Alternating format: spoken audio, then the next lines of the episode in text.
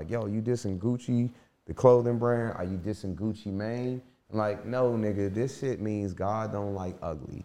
God don't like whack shit. God don't like that shit you doing. God don't like that shit I be doing.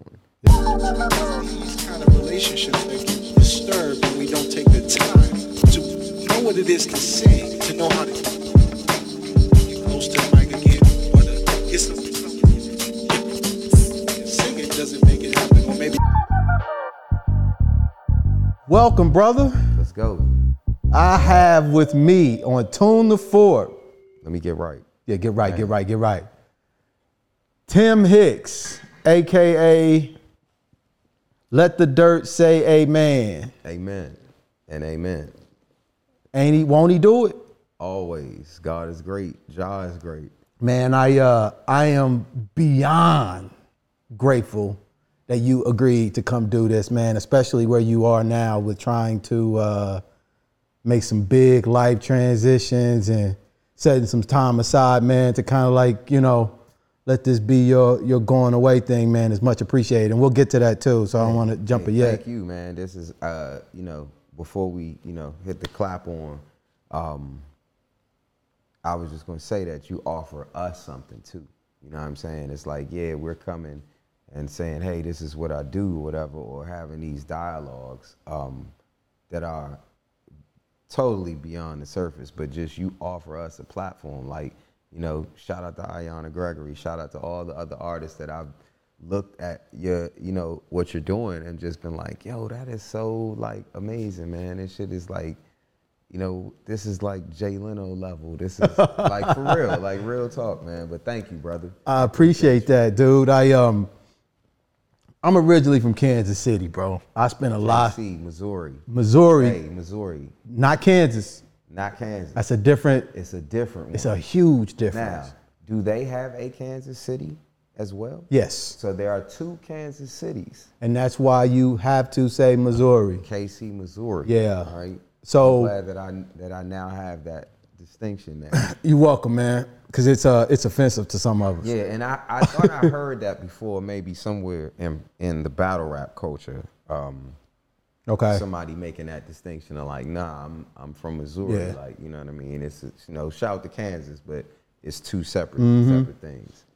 So being from there and being that the majority of what I listen to up to this point is more jazz, mm-hmm. more old school, more stuff like that. Um, where life is. Well, yeah, where exactly.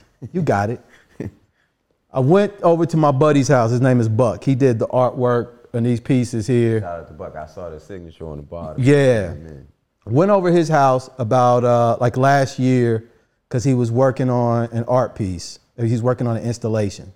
And he wanted me, uh, Gerald Two Tone, D J Two Tone Jones. Shout out to Tone. And Uh, another D J, D J Corey T, to basically do the soundscape for his for his work. Okay. Apparently, Two Tone went over there and was like, "Yo, man, you need to check out this album." Mm-hmm. Um, and he was like, "What is it?" And he was like, "God Hates Gucci." Wow. So I go over to my boy Buck's house to start talking about what we're gonna do for this music. And dude, I'm listening to this shit and I'm blown away by what I'm hearing. And he's saying that the dude is from here, produced the joints, cold, and I had to start going to listen. That's how I got introduced to you. I then started following you on um, Instagram and then seeing this another layer of expression added on to what it is that you're doing. Mm-hmm. And I looked and I was like, this is a bad motherfucker. This is a bad motherfucker. I need to, I don't know when I'm gonna reach out and I'm talking, I'm kind of doing long winded, so just give me a minute. Um, didn't know how that was gonna play out, but then I started digging a little bit deeper past God Hates Gucci to Bullets, mm-hmm.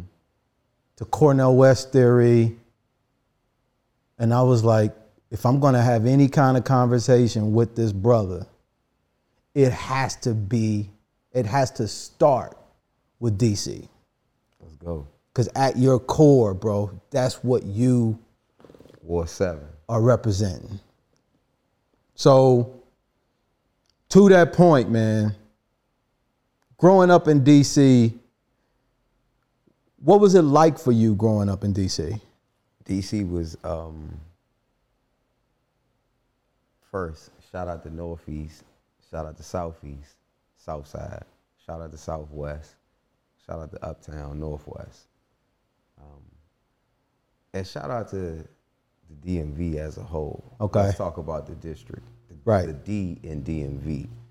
Um, D C growing up, for me, I grew up, I was born in the late seventies. I grew up in the eighties, in the nineties. And D C during that time was a beautiful place, honestly.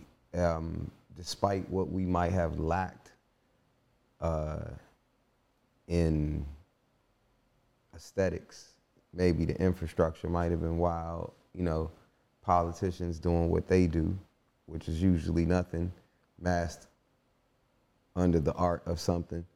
Um, but D C was still beautiful. It was like very community oriented. Um, the whole street looked out for you.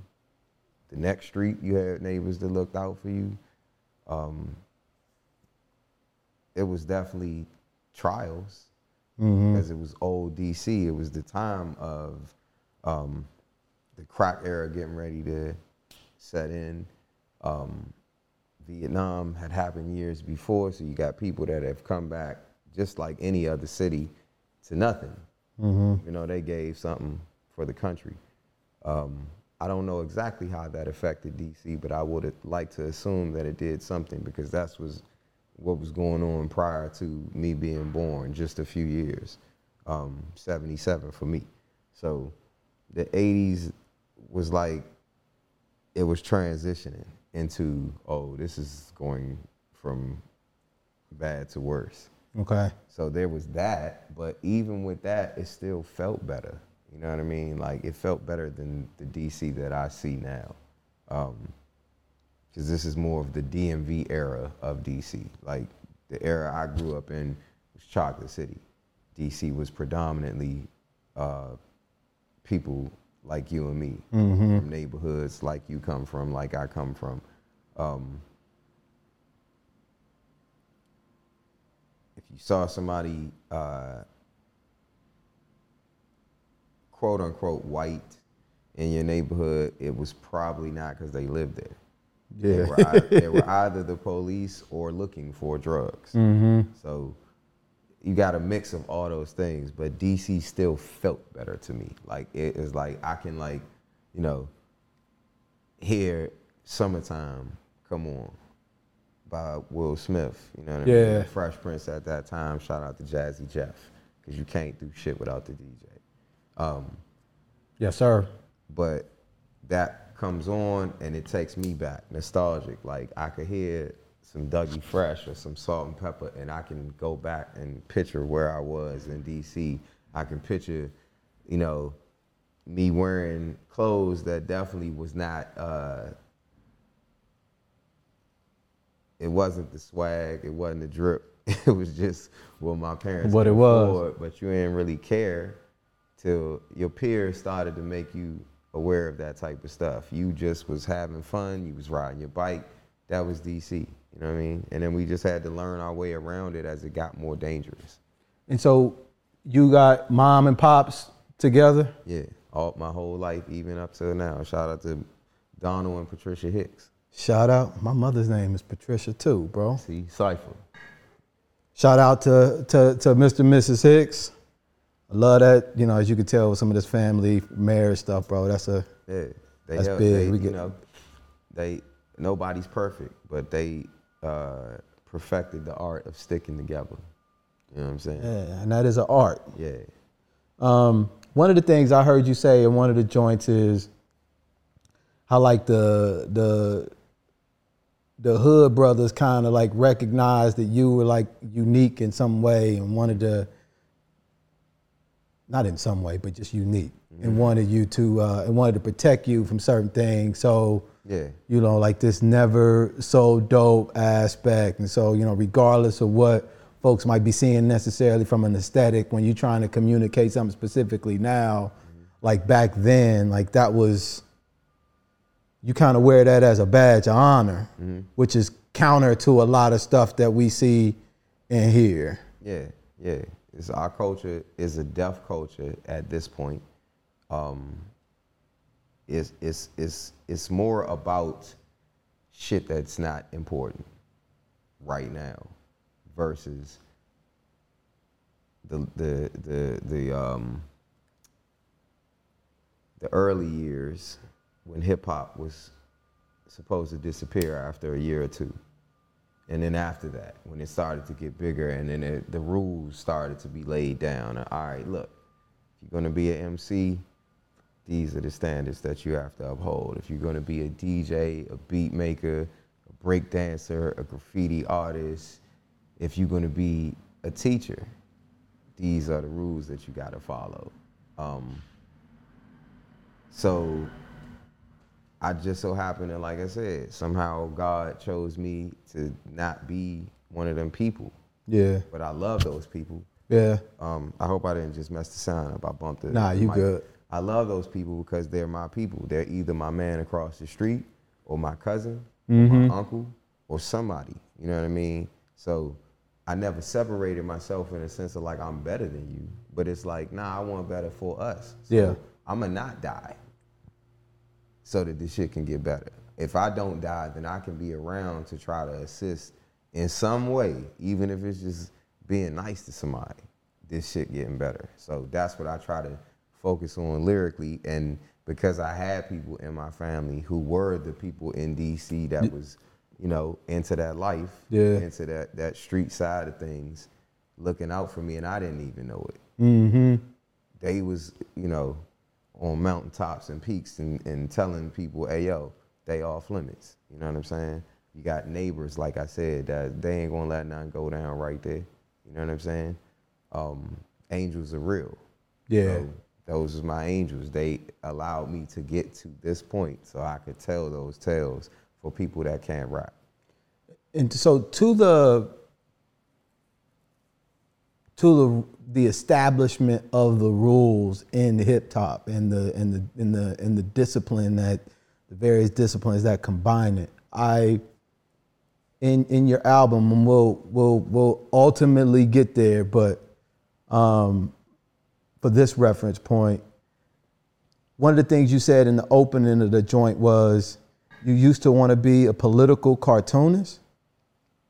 So that's D J Iron. Shout out to D J Oh, Iron. That wasn't you. Yeah, so D J Iron, um, the world famous, uh, definitely a D M V um, icon. I don't want to say legend because people misuse that term for, for our side of things. Like when you talking about rock and roll, a legend is treated like a legend. Okay. But when you talking about hip hop, motherfuckers act yeah. like, oh, you you old or you aged out or you not, you know what I'm saying? So.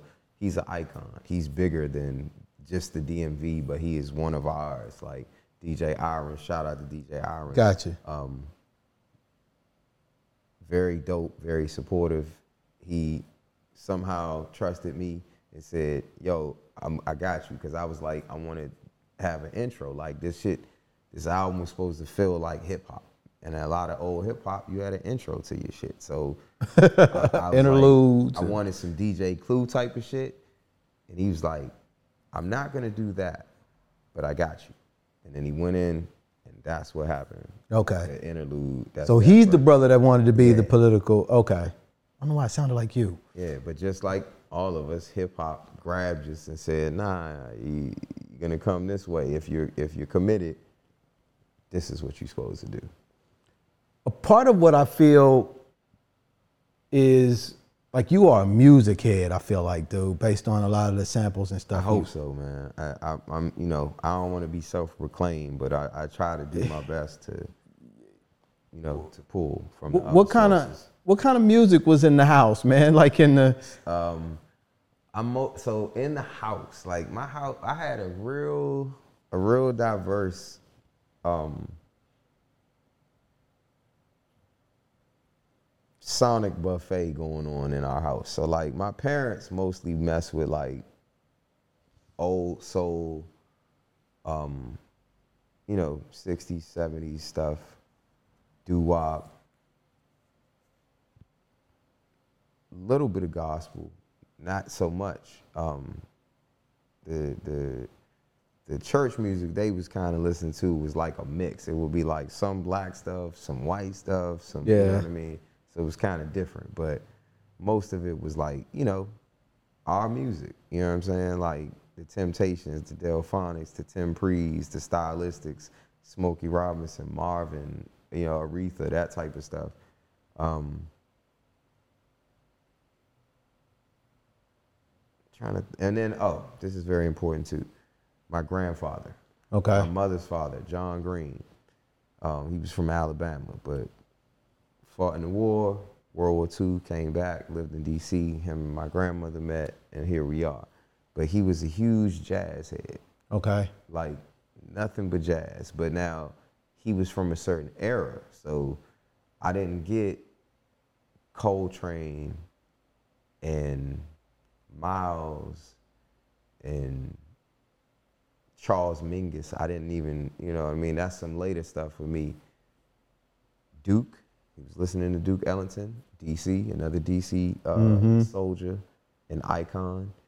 He was listening to Count Basie. He was listening to Lena Horne. He loved Nat King Cole, always heard Nat King Cole. Um, so whenever I would be with him, we were ever in his car, it was always jazz playing. So those were, I think, ultimately the sounds that were swirling around when I was younger. Now I found some other music later on, right. Like reggae. Um, okay. Thank God for Bob Marley. And, that's your dude. You know what I mean? Yeah, that's, that's, that's, I, if I had to pick a favorite, it would be Bob. Um. What is it about his music that, that, that resonates with you the most? Because he speaks about love, and he's from the ghetto. He could have talked about guns. He could have talked about drugs. He could have talked about slapping women and, you know, treating them like they're not the most important thing in the world. But he didn't. He sang about love. He sang about being a soldier. He sang about freedom. He sang about, yo, just because we different don't mean we can't work this shit out. You know what I'm saying? That's what resonated with me mostly. And his, his sound was just touched by God. Like it's certain people in their genre that's just, they're the one that's chosen. Like to me, John Coltrane is that for jazz. Mm. Him and Miles is like right there. But for me, I feel like spiritually Coltrane was the one. Jimi Hendrix, you know, for rock and roll, like Jimmy just had a certain spirit on him and his guitar and the blues effect that was really being played. People thought he was rock and roll. I think it was a blues guitarist as far as I'm concerned. But Bob, for me, was like that one person that when I heard him, like I think maybe seventeen or eighteen, maybe even nineteen years old, and it was just like, yo, grabbed you. What is this dude doing? It's funny you mentioned the um, the love piece, bro, and how really that that's probably like the most powerful thing. Mm-hmm. Cause like being in the, and it's not something that I understood until much later. And that's why so much of this shit now that I'm talking about is like love, cause it's, that's really where the power is. It wasn't in, you know, what you could pick up and go and go let off on somebody, you know, yeah. because some shit didn't work out right. Mm-hmm. Um, it's just, it, now all of that, and we have, at least at that time and in that moment, there is a perceived justification for responding in that way. Mm-hmm. When shit's fucked up, it's fucked up. Yeah. And if you gotta get out that door and that's the only way out, you gonna do what you gotta do to get through that motherfucker. But there just wasn't enough of the love piece just in general floating around that I even had, that I feel rather, that I had an opportunity to grasp, with the exception of old school, like, not old school, but with the exception of R and B, which we did have mm-hmm.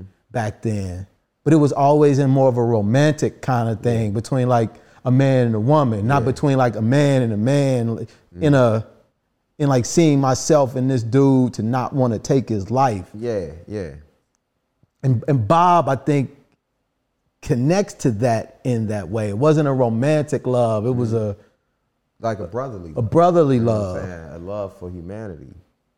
Yeah, it's interesting that that's what you. Because I didn't get hip to to to, and I'm really not that deep into him now. But I wasn't. He wasn't on my radar until much later in life. In the West, in the Midwest, bro, all with the exception of Wu-Tang.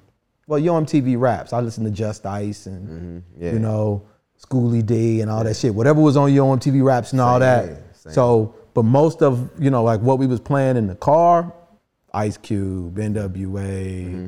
Brother Lynch Hung, yeah. you know, Dog Pound, you know all that kind of stuff. But, mm-hmm. but again, low vibration type stuff. Um,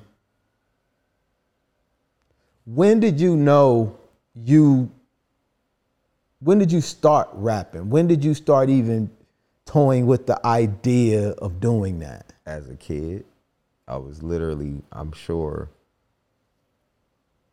somewhere between the ages of probably about eight and twelve. That early? That early, because remember, I was born in seventy-seven, so technically I was born when hip hop was born. Maybe give or take a year or two. I don't know the exact year that they claim. Um, shout out to hip hop, which mm-hmm. just recently had an anniversary. Yep. But for me, I just know that I was born when hip hop was born, basically. Okay. So it couldn't have been going on no more than two to five years before I showed up in seventy-seven. So um, the eighties, and help me focus, bro, because I've been smoking. Nah, you good. What our point was. When you rap. When, when, when I first started. So yeah. Salt-N-Pepa, My Mic Sound Nice was the first song I learned the lyrics to. So shout out to the ladies. All right. Same like, here, like, bro. Like Babs say, give it up for the ladies. It's the first first album first I ever bought with my own money. Was Salt-N-Pepa. Was a Salt-N-Pepa joint. See, it's real shit. They was, you know, they was they was on to something and they were bold. And it was like and fly. Yeah, it was they was fly. It was like, so that's like the first song I ever learned the lyrics to. Um, me and my younger brother and my older brother, we had a little hip hop group in the house called Three Masters of Death. Me and my cousin, shout out to my cousin Monique, we had a hip hop crew. We used to go in the basement of my grandparents' house and record player down that joint, and um, she would play like the Barry White instrumental. Dun-dun-dun-dun-dun. Doom, doom, doom, doom, and we would just sit there and like just rap. Mm-hmm. Um, I can remember trying to mess up my parents' turntable. Once I saw somebody scratch on T V, it was like, yo, cut that joint on. You trying to do all this and you trying to learn how to break dance. And I was smart enough to not do the stand on my head moves because I was like, I need my neck. Yeah, yeah, that's and, important. Um, but yeah, it was just, it, you know, I absorbed it and it absorbed me. So it was really early. It was like literally like somewhere between about eight and twelve, like I was already rapping. Some of the producers I wasn't are... writing nothing, but I was rapping. Okay. You know what I'm saying? What about the production piece of it? Producing came later in the sense of like hip hop production, but I was always dabbling with instruments even again since a kid. Like when I was like a like a probably a little more than a toddler. Um, my mother said that I, I could play a drum set functionally. Not like, you know, but I, I could I could I could this and, and I could create a beat at a very small age. Wasn't Buddy Rich. Yeah, I wasn't that. It was just, but he something, this is weird, he's that small and he got, you know, some sort of connection to this. Um, so we were playing, like my, we had a piano in the house. My father brought a guitar in the house, like from the pawn shop. My sister was learning how to play acoustic guitar. My parents always sang around the house. So it was like, you're learning to compose even though you don't know mm-hmm. how to compose. And then finally my older brother, when I got about probably maybe fourteen, somewhere in between like thirteen to sixteen, my older brother bought Uh, a, a keyboard, a Korg oh one W with the sequence on the joint. And then, you know, because we was all into music, we all are musicians at, at ultimately. Mm-hmm. My younger brother's a musician, soul musician, um, Indigo Rose. Oh, that's your brother? Yeah. Okay. So, I mean, he's, you know, been more behind the scenes, like writing in the recent years, but you know what I'm saying? That's what we do. So um, after he, after my brother got that keyboard, he brought us in the room and showed us how to sequence, make beats on the joint. We ain't had no samplers, but we could still make beats. So yeah. You could use your ears, you could make some shit up. And I was a hip hop head, so for me, I started making the beats trying to make my songs sound like they were samples. Hmm. So the way I would hear stuff played, like D J Premier using some like jazz chop, somehow without someone, because you couldn't sample without someone sitting me down, because I didn't I didn't start M P C and and and you know the S P twelve hundred, all that. I didn't have none of that shit. I started with just a keyboard that had a sequencer on it, and you could use whatever would have, you know, the sounds that were in the sound bank to make your shit. But I would just layer stuff, and I would just try to make stuff sound like the beats that I heard. And then eventually, years later, I got, I bought a computer, because my my shout out to my man Chevalier, who was one of my musical mentors. He was like, yo, man, everything is going digital now. Like, I make my, sh- on a Mac, you know, MacBook, you know, or Mac, you know, uh, desktop or whatever. Mm-hmm. So I went and bought a used MacBook, got Reason, learned how to use that, and then I was on my way. Um, sampling came in around that time, where I was still learning how to do stuff. So this is, I can't really say ex- this is like later nineties, like ninety-eight, ninety-nine, two thousand, right in that stretch is when I first like kind of started messing around with the samples. And then by Bullets, I was decent enough with them to put the shit out on wax. What kind of stuff were you rapping about in the early on, like in your in your decision? When to... I first first started, I was just like, it was just hip hop, like.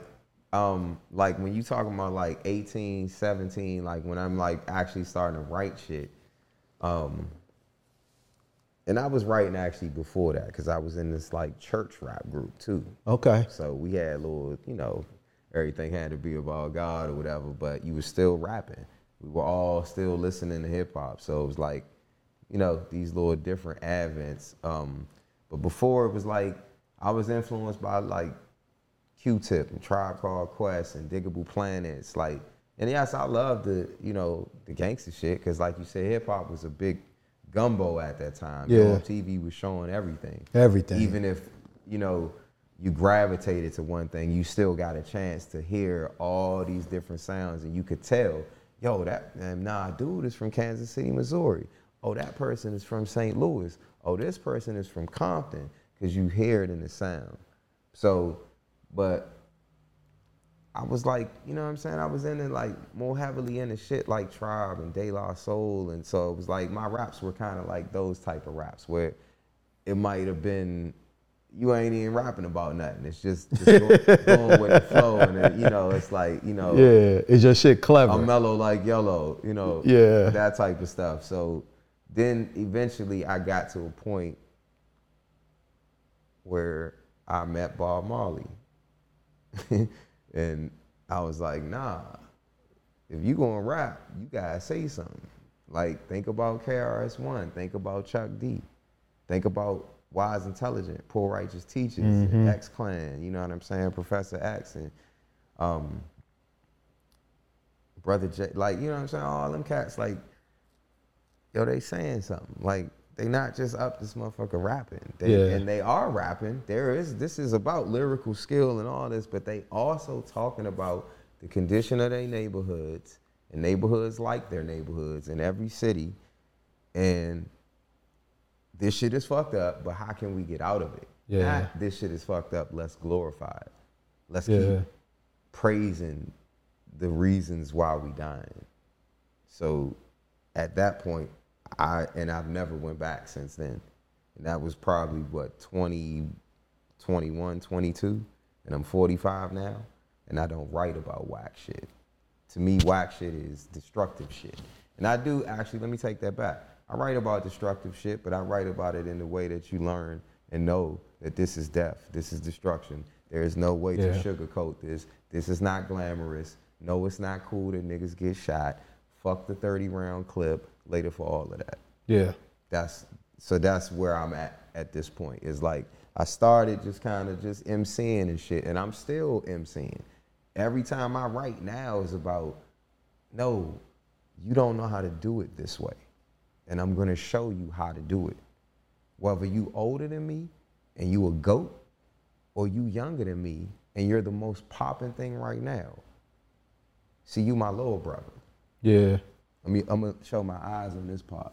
All right, I love you, but you my little bro, you baby bro. I've been writing this shit for twenty something years, and like this brother I saw, and I wish I knew his name, um, but the I G is carrying is carrying the culture, I believe. And it was a clip on there, brother was like, yo, why do people think that you supposed to age out of being dope? Like you're not supposed to get better. Mm-hmm. Like you're not supposed to surpass yeah. the goats. Yeah. Nah, we're not here for that. Hip hop is competitive. I'm staring in the camera on this part. Hip hop is competitive. Like you, you taught me to be competitive. You taught me to sharpen my sword. You taught me to come in chopping heads off. But we still doing it with love. Yeah. We ain't out this motherfucker trying to start no rap beefs. I'm forty-five. That, that's some sucker shit. Yeah. We not helping nobody with that. I'm here to promote dope ass lyricism. I want you to have to think about it when you say Kendrick, J. Cole, Black Thought, Mos Def, Common, and I'm naming people that inspire me. Right. First of all, just so y'all know, Andre three thousand is the best M C ever. Let's just put that out there. Shout out to Drake. Um, but yeah, it's like, that's what it's about. It's about that conversation. It's about, nah, who's better? It's like, nah, I, I, I'm not here for that. I'm here to come in and let you know D C got something to say. And to that point, bro, what you and your crew of folks got going is some of the illest shit that's out, period. Thank you, brother. And has been out consistently for a period of time. Thank you. And I feel like... Praise God on that. You got a battery in your back for the city yeah. and for your folks who are just as motherfucking dope. Like I, I got four batteries in my back. I'm like one of them remote controls that take four batteries. There ain't no two batteries. The shit. D joints? Yeah, you gonna need the real ones for this shit. Boombox. I need a car battery for the, for the way I'm the way I put the city on my shoulders. And and most people don't give a shit. They only give a shit if you popular. They give a shit if you're over twenty K with I G followers. That's when they give a shit. Nobody cares about, oh, he won the whammy multiple fucking times. As multiple entities. Yeah. This ain't the whole time. It was me the whole time, but I've done it with my band. I've done it twice solo, and they still, so it's like, no problem. But when you when you have to come back, When it's when when they gotta research the archives and go through history about who was really that dude that was like, yo, I'm not going to turn my back on where I came from. I'm not moving to L A to change, to say, oh, now, nah, I'm repping D C when I get to L A. I'm coming over L A with love to be a part of they shit, but it's about where I'm from, nigga. You bringing your shit with you. Yeah. You got you got you got a crew. Let's bring that D M V yeah. swag over there and and and spread love with this shit, you know what I'm saying? So whether or not they give me the accolades or nothing, Tim Hicks was that dude that walked in when everybody was talking this D M V shit and was like, nah, nah, nah, nah, nah, nah, hold up. Ain't so, no D M V without D C. So to the point, you, I don't know if you call them iterations or what, bro. I just feel like they're various expressions of mm-hmm. what you were yeah, feeling at, at that moment, time. Yeah. Um, what was the first iteration? Cornel West Theory. Actually, that's not true. So, and you're gonna hear this name a lot, Rashad Dobbin, shout out to my bro, shout out to my other bro, Born Infinite, my kid's godfather. Um, but my man Rashad, me and him we linked in ninety-seven, been brothers ever since, been doing music ever since, so it was like, what we doing next? So I was rapping under the name Dimensional Control. Dimensional Control? Yeah. Okay. Which is the name he came up with. He made up all these different like acronyms, if you will, for D C, but it was like, it begins with a D and starts with C, so it was like Dirt County, Dimensional Control, Daddy's Corners. Like he had audience, it was like, yo, I like that Dimensional Control shit. I'm a rap under that. Cause I like names that weren't names. Even to this day, the names, if you go back and read, the only name I ever used that was my name was for Bullets. And I did that shit on purpose, cause I was still trying to make it seem like it was a band. So I called it Tim Hicks and the Dirty Church. But I, I always usually pick names that's not, I'm not the focal point. So why is that? Just because that shit is, like, everybody got a fucking name. Everybody is, you know what I'm saying? It's all about that ego and, and you know, I'm I'm this, and it's like, and like, I don't want to ever have to be on tracks and, and, and say my name a thousand times on a track. So you trying to fall back on the persona yeah, and like let this, the... this it is about, I mean, everybody got an ego. Yeah, yeah, I want you to see my face and all this shit, but it ain't about that for me. I don't care about that shit. I care about you saying, yo, that motherfucker is the truth. That shit that he be doing, that's real. That's what I'm concerned with. And I like the fact that the motherfucker, like you, I, every time I tell somebody, they say, who? And I gotta tell them again. And it's like, yeah, motherfucker, however many times it takes for you to get it, mm. but once you get it, you got it. Yeah. And then you could just, who? Let the dirt say amen. Who? Exactly. So like I said, Dimensional Control. My man was in a group called Miscellaneous Flux at the time. So I would be like the side man in that sometime. Then finally, we did this band called The Avant-Garde Violence. That was based on jazz, mostly on stuff that, I mean, I, I don't even want to say that it was post-Love Supreme. It was stuff that might be right before Love Supreme on up, like when Coltrane was with the, the quartet. Is this out?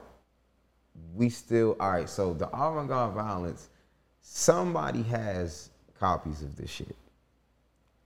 It has yet to be put, when actually, let me not say that, somebody may also have digital copies of it where it's in okay. Wave or M P three.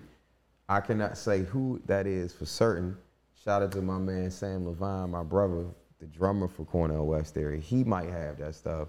Sam, if you're listening, they need that Avant-Garde Violence stuff so people can know what that was about. I'm but I'm real motherfucking it was, curious. It was crazy, but this is the thing about it. It was all improv. Every time we played anything, we never wrote anything ah. down, and it was like real, like chaotic at times. Sometimes it was beautiful. We were playing instruments that we were just getting used to. Like, yeah, I played drums as a kid, but then I was like, man, I started digging on Max Roach and El- Elvin Jones and Danny Richmond, and on learning about all these jazz drummers was like, yo, I'm gonna just play the drums in the crew. So me and Sam played the drums. It was two drummers. We had saxophone, we had guitar sometimes, we had a sampler. Um, Occasionally there would be horns. We would have bass players sit in. So it was like some real free jazz, but like that sounds dope as fuck, industrial bro. Hip hop type of shit. It was weird as fuck. So we had a very limited audience, but at the point when that dissolved, that's when I got the idea for Cornel West Theory. It just popped in my head one day. It was like the Cornel West Theory, and I was like, hmm, all right. Because I knew a little bit about Doctor West at the time, not a lot, but it was just, it made sense. It was like, yo, I think what he talks about in his world is what I'm trying to say in hip hop. That's interesting, bro, because he's very love heavy. Yeah. He's very love heavy. Shout out to Doc West. And so how did, um, you had to actually go get permission from Doctor West. Yes. How did that go? I was about to not do that. I was going to say, man, I'm going to just do this and hope that when he hears or finds out about this, you'll be cool that, with it. That he's like, nah, that's dope, rock with it. But somebody else said the same thing to me, was like, yo, it was, shout out to my man Fred Joyner and my sister-in-law Kim. They both said it. They were like, you need to find him and ask him if it's cool. So he was coming to D C for a book tour.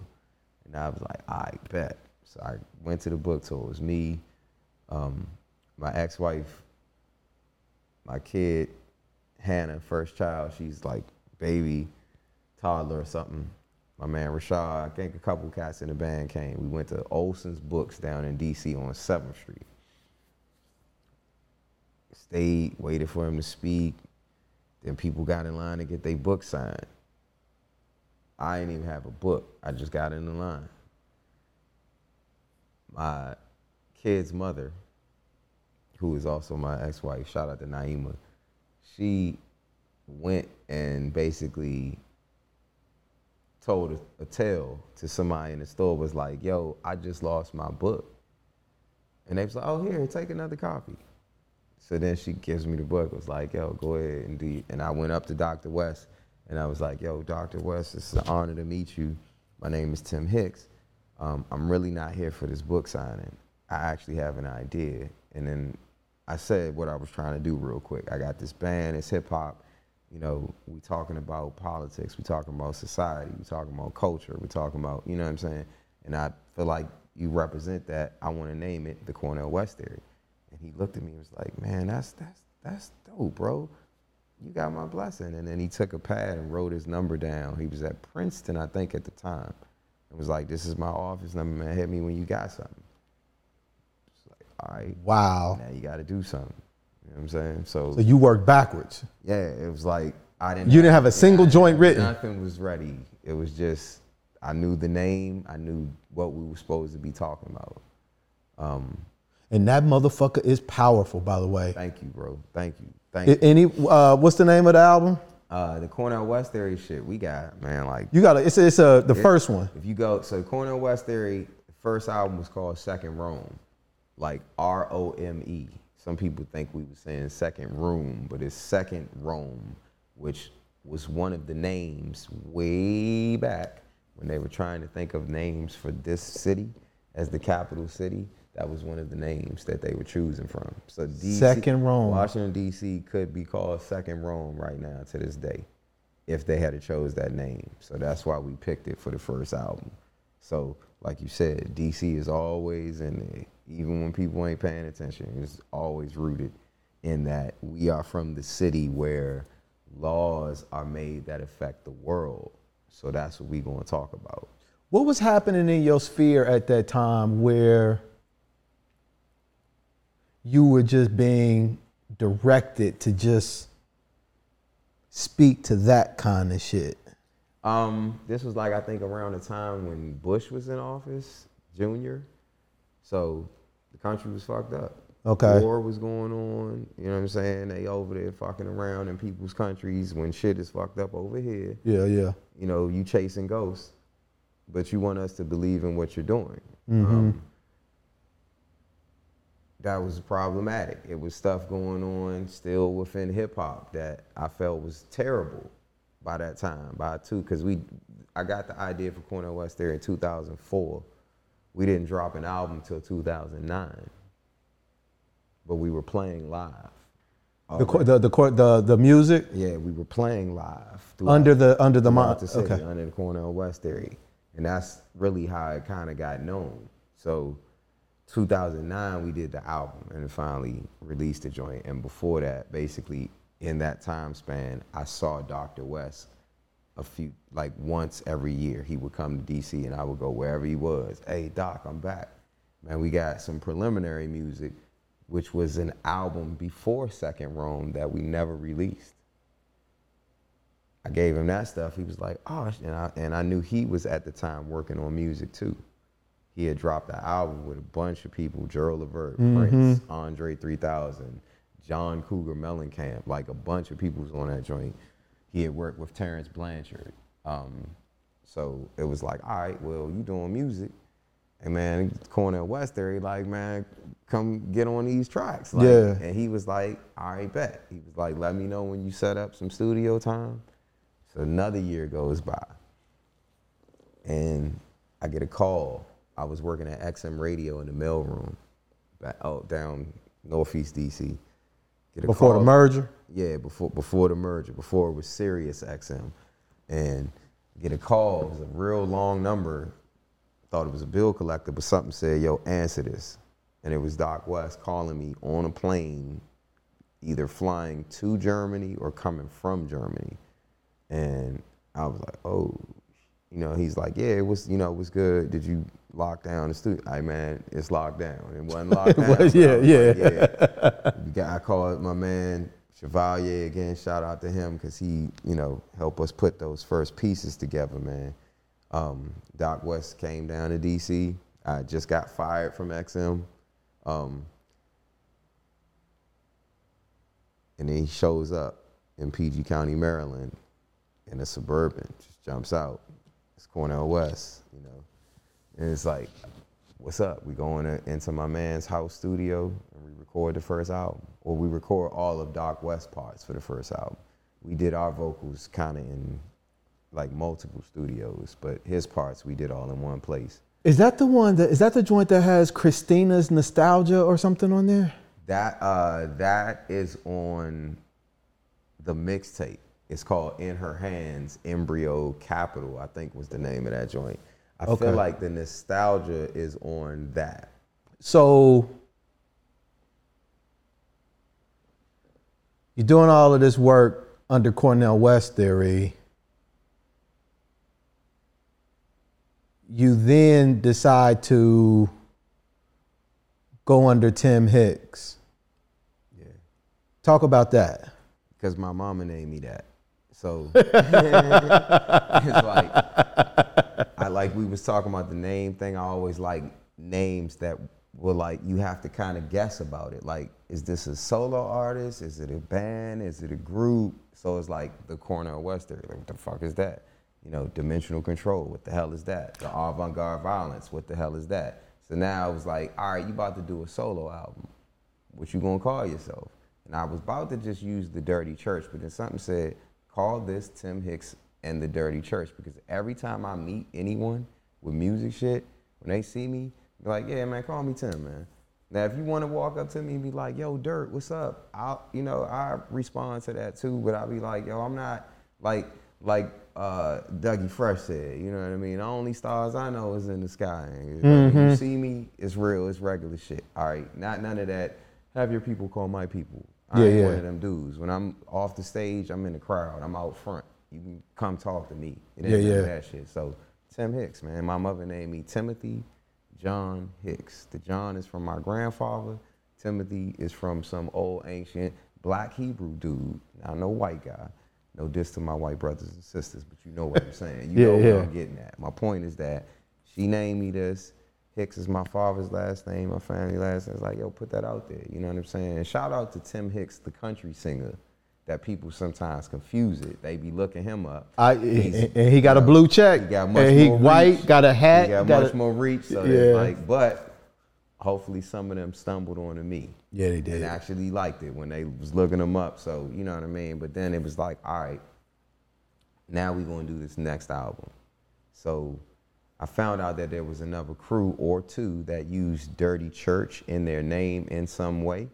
Um, my personal belief is that I was the first person to use it based on the time that I started using it, because okay. I was actually using that name as production, as a production alias. So it's like, you got the Cornel West Theory, but the Dirty Church does the music.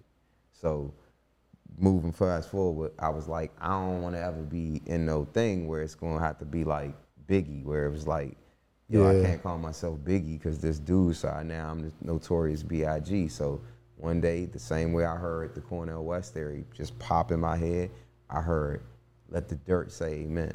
And it was like, all right. And I was thinking of it more as like a, a slogan or like a catchphrase, because the Dirty Church, dirt. So it's like, all right, let, you know, I'm gonna have all my people say, yo, let the dirt say amen. That's gonna be our thing.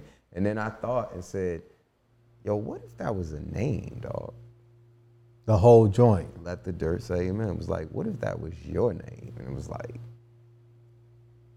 I talked to my man Rashad, same way I did with the Cornel West Theory name. Hey, yo, what you think about this? That's it. So let's let's let's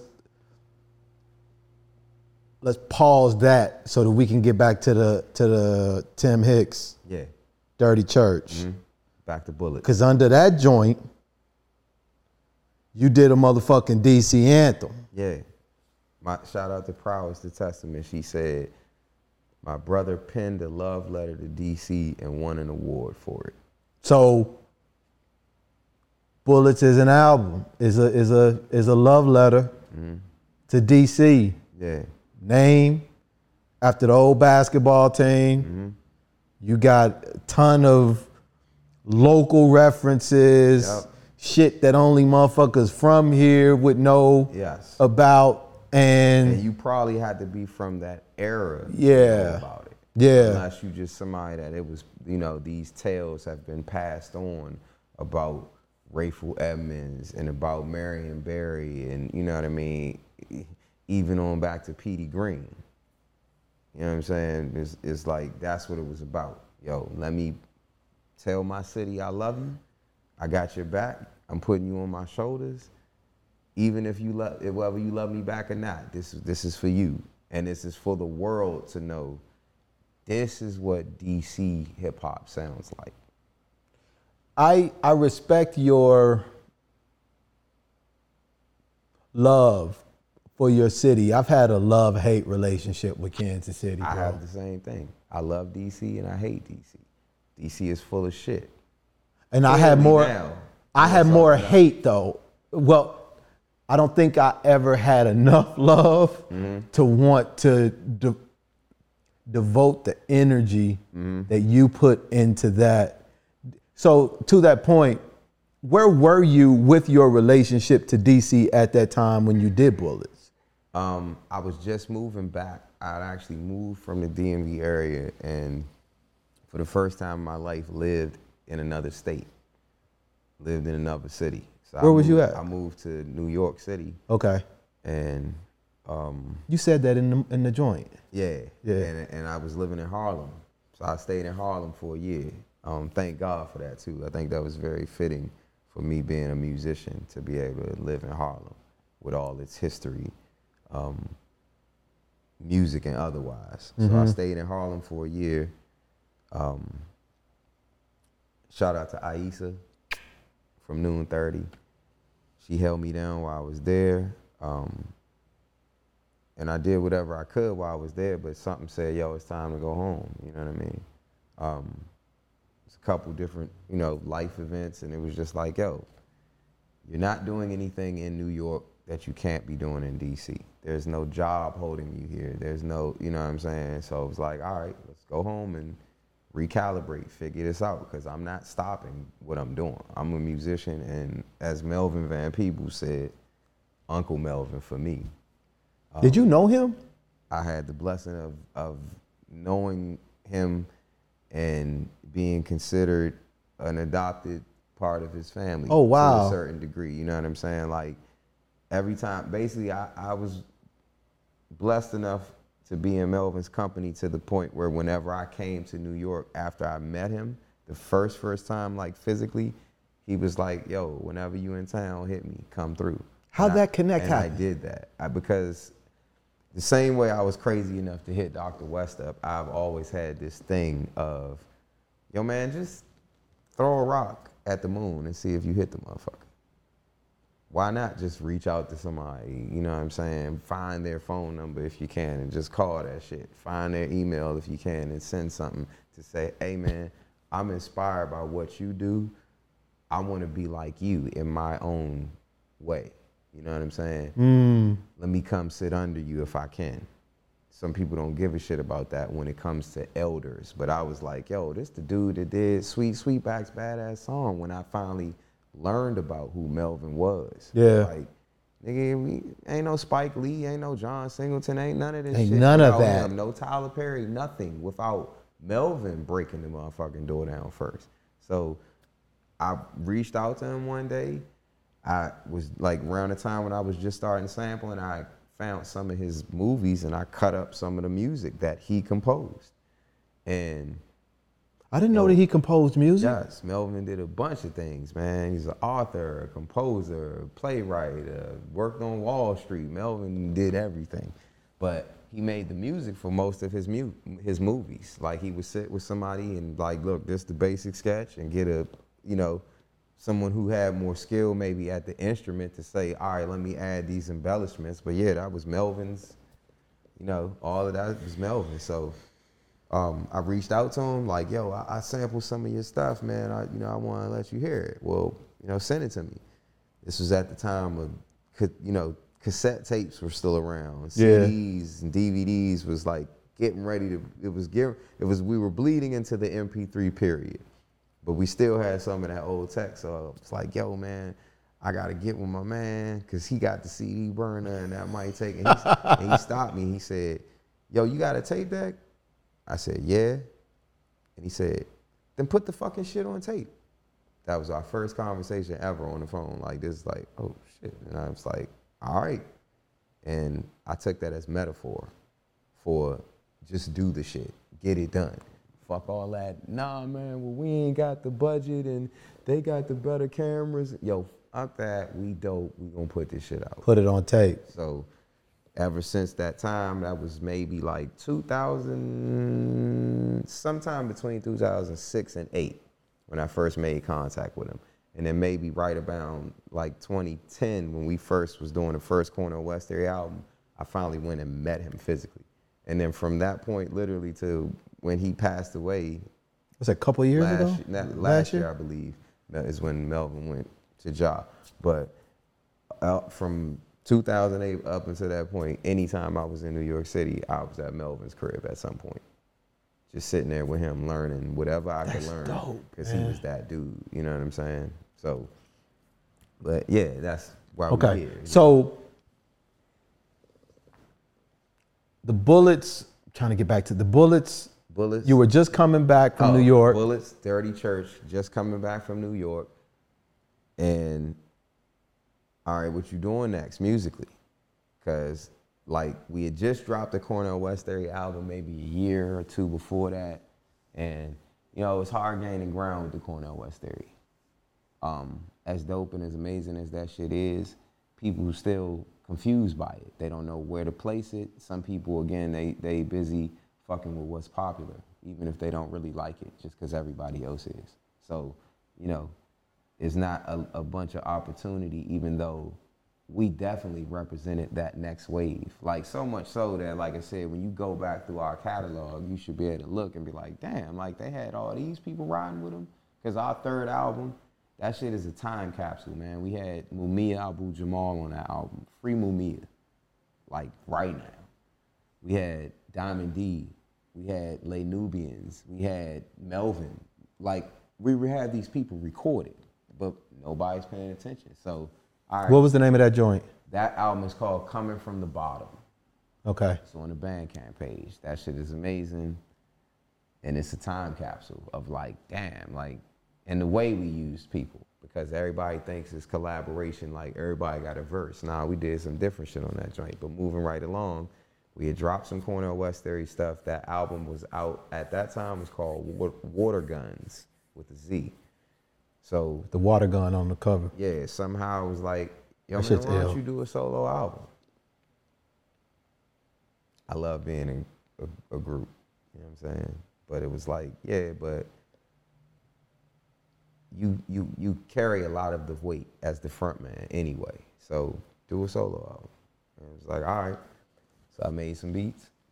I was fucking with all this soul shit that I grew up on and was like, yo, what if, you know, oh, and I discovered Dilla. Not Dilla in, in this is my first time hearing Dilla, but I was listening to Donuts right before I, I think I made a lot of this stuff. And it was just like the way he used samples in that album. It didn't sound like regular hip hop beats to me. They sounded more like records. And I was like, well, what if somebody rap over this? Yeah. Ghostface has a song called, Ghostface Killer has a song called Holla. He's rapping over the Delphonics. The vocals ain't even took out. It's not even chopped. I love that it's shit. It's just the song. I love it. And, and I was like, yo, that's, but that's what we used to do. We ain't had no beats. We just put on a record and we would be freestyling. To, so I was like, what if somebody did a whole album of this? And that's what gave me the idea for Bullets. So I just made all these soul loops and chops and was just like, I'm going to rap over this shit. You know what I'm saying? But I'm going to rap the way I learned how to rap from, you know, Gangstar and Pete and C L and and and Black Moon and Mos Def and Talib and Onyx and Run D M C, everything that I've absorbed, I'm a rap like that over this shit. And that was Bullets. When did you get realize that you, uh, anybody who is listening to this joint has to go get that album from Bandcamp? Especially if you're from D C. But if you're not, it doesn't even fucking matter, because the shit is ill, period. So I just want to put that in there. Thank you, brother. Um, when did you get notified that you were nominated for a Whammy? Um, they, I feel like they do it every year. Like you, you, I think you find out right. Like basically, it starts in December. So I feel like every December is when they start, hey, yo, start submitting your stuff, or whoever, have people submit your stuff to the Whammies. Now, we had won before with Cornel West Theory. We won Best Hip Hop Group. Two, let me see, make sure I got this right. Twice. We won it in two thousand eight with no material out.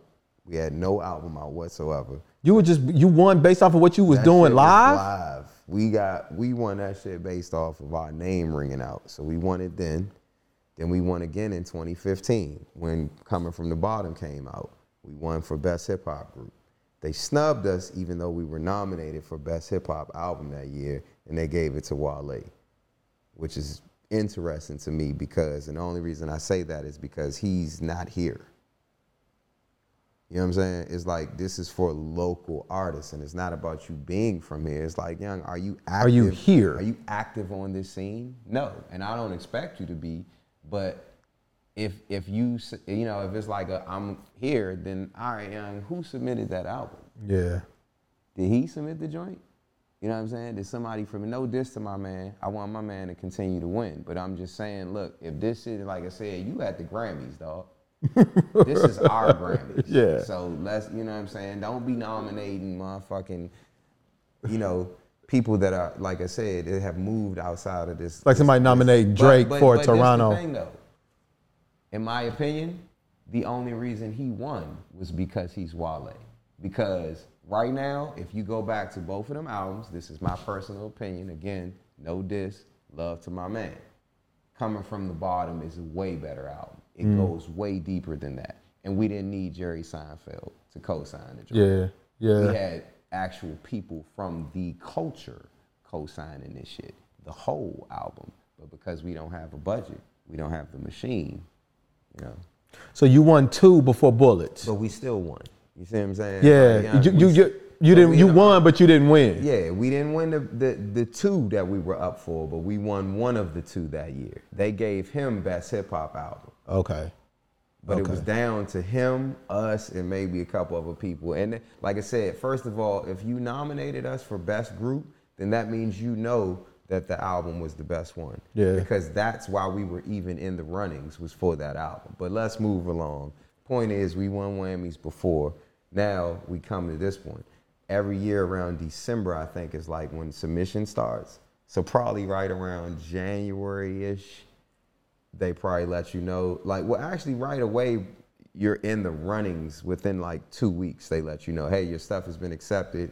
You're in this category or these categories. And then, it, it, you know, every month or so, they give you updates. All right, now these people are, we whittled it down to who's going to be the finalists, and vote, vote, whatever. The votes are done. You can't vote anymore. You'll find out, you know, a couple weeks later, and they say, hey, you're a finalist. So it's like right at the end of the year, and then it bleeds into the next year, because they do it like the N B A seasons, where I'm I'm re- my album was twenty nineteen, but I won the award for twenty twenty. How do you? What's your relationship to your shit after you've completed and put it out? Um, sometimes I can listen to it for a little bit, but it usually grows old on me, and I need to come back to it, because I'm already ready for the next thing. What, what? I'm listening, because like I said, I've I've lived with it. after mixing and it. Else, and everybody it, else has it. They, they, you know, they. It's just coming into their house. It's been a, a roommate of mine since I got the idea. You know what I'm saying? So, how'd you feel about Bullets after you? After you? Uh...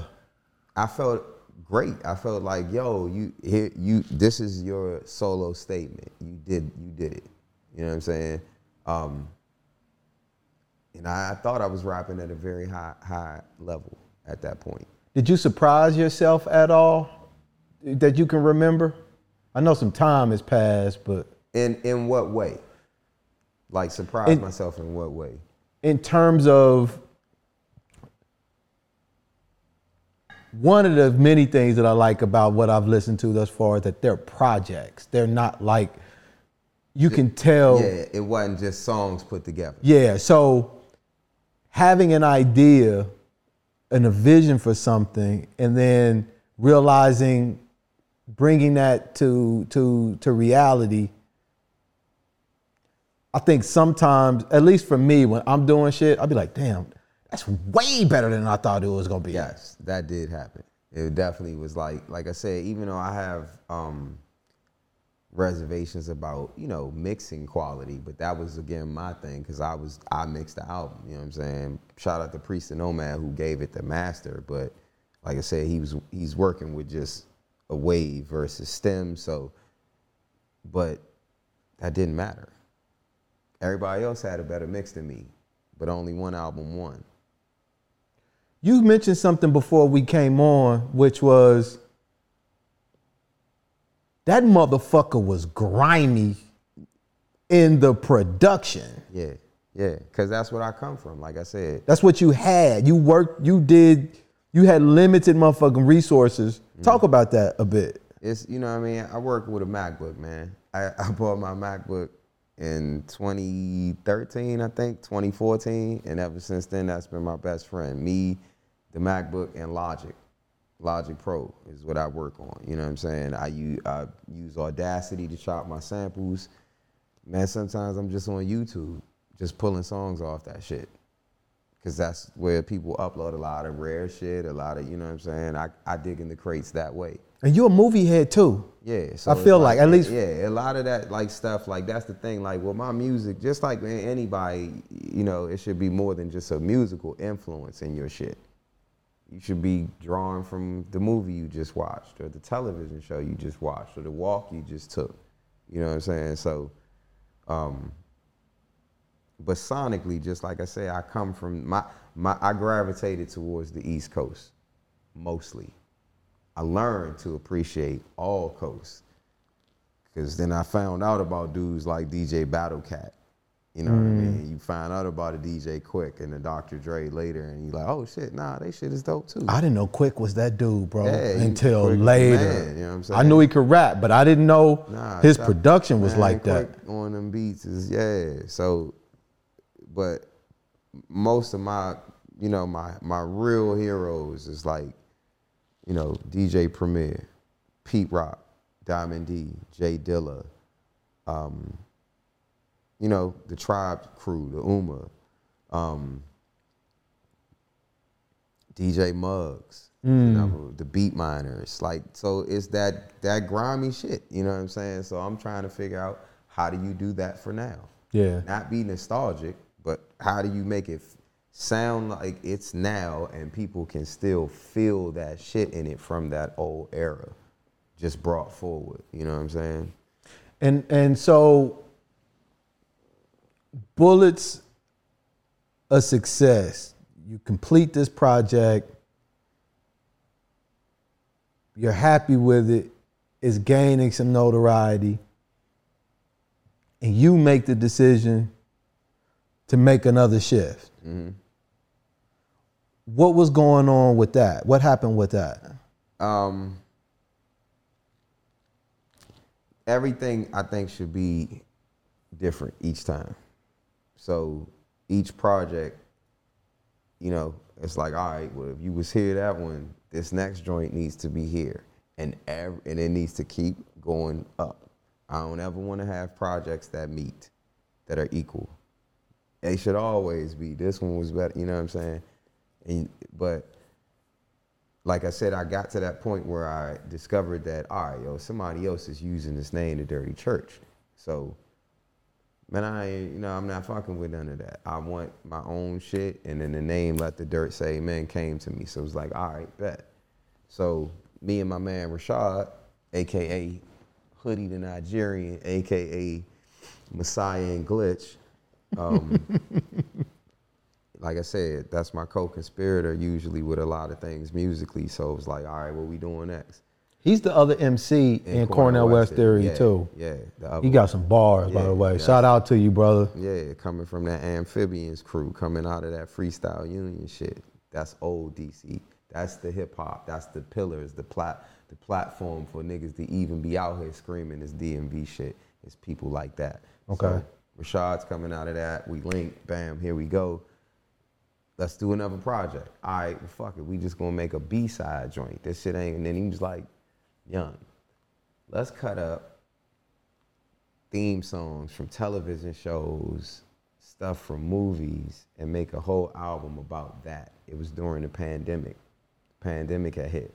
So it was like, no, nobody can go anywhere, so we're going to call this shit sitcom. Like sitcom. Okay, that's what that is. Yeah. So like, if you look at the cover of it, it looks like Netflix basically on the front. And it's like, yo, you can't go nowhere, sit calm and listen to this shit. So that project was actually released as Let the Dirt Say Amen and The Dirty Church together. Oh, I didn't but see that. But then at the bottom, you see our, you see Hoodie the Nigerian, and you see Sugar Spinks, which is the aliases that we took for those, for that album. Okay. So it was like just, you know, us being wild, like Hoodie the Nigerian is just a crazy ass sounding name. And then Sugar Spinks is Sugar Ray Leonard and Michael Spinks as one person. So I love it, dog. It was just like, let's just do this joint, you know what I mean? And does he produce also? Nah, he's he's strictly a writer and an M C. Okay. Um, but actually, you know what? Let me not say that. Rashad does produce to a certain degree, because he has co-composed some of the songs. Um, me and him, I would liken us to like Duke Ellington and Billy Strayhorn in a way, where we work together to get certain stuff, but it's just mostly me, because a lot of times Rashad may say, like how you were saying earlier, I see things in pictures. He describes shit in colors. Hey, yo, make this shit sound gray. Make this sound brown. Hey, yo, this should sound like if Jimmy and Sly was playing on Welcome to the Terror Dome.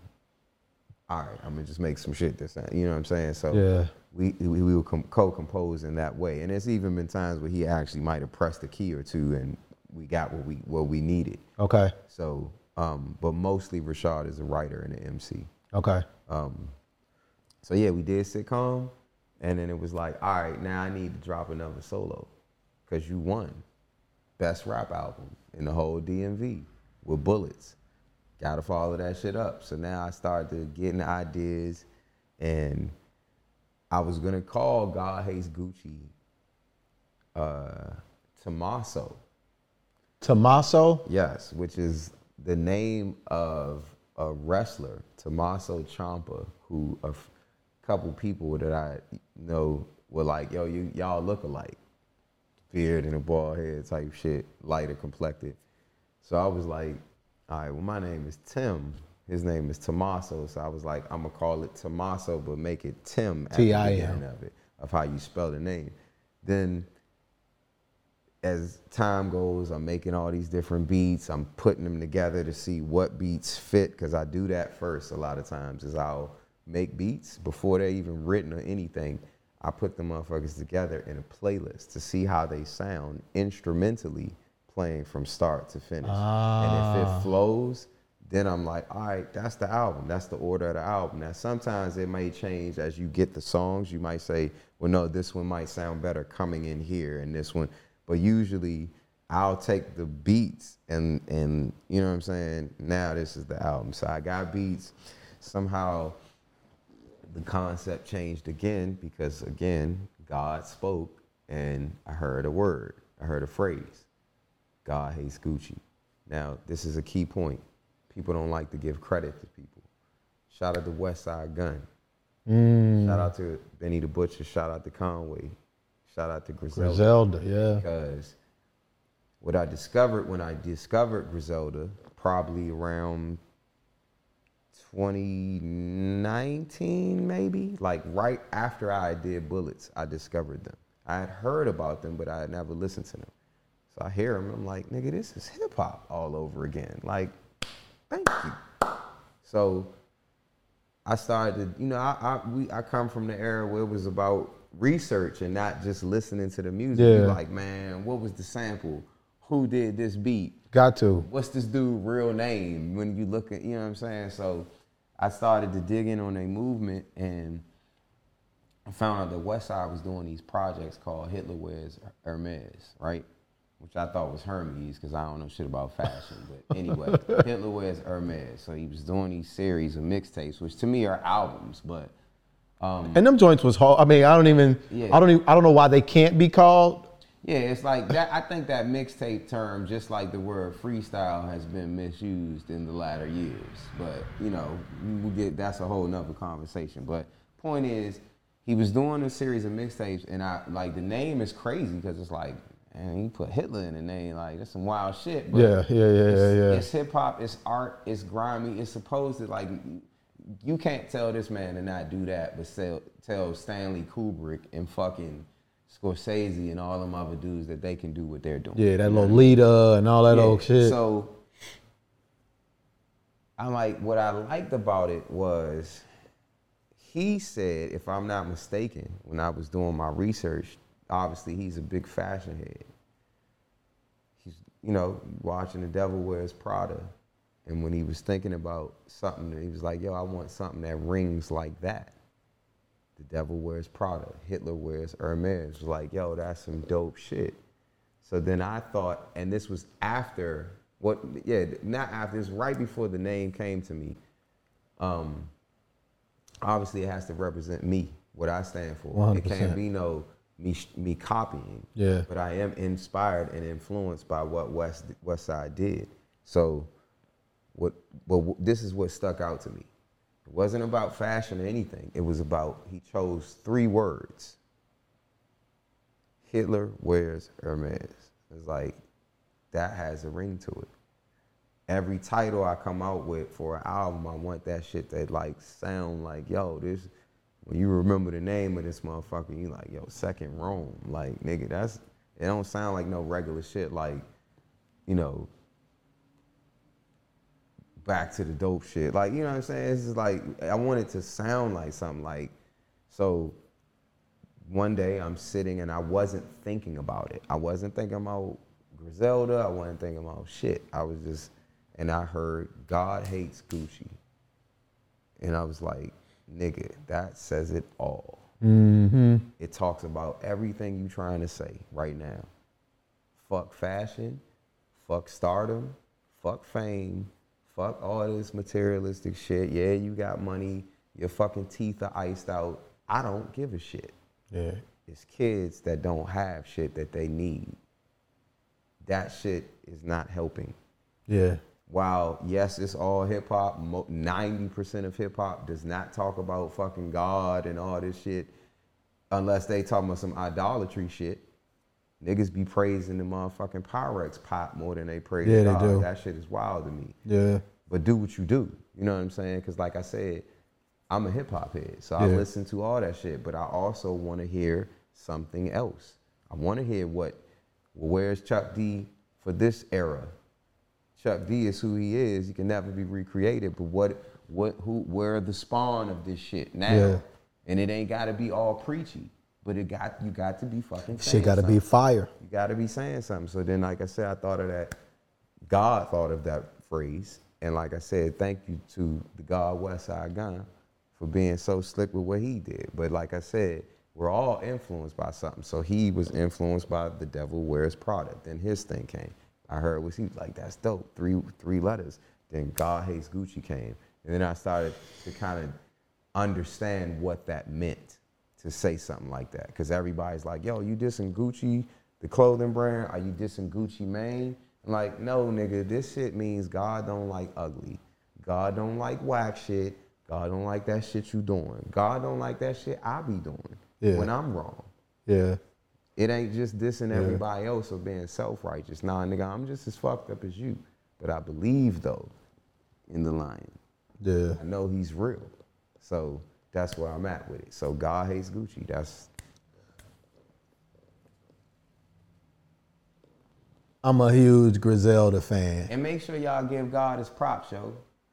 I love all y'all, but everybody else, everybody want to be God out this motherfucker, and it's only one job.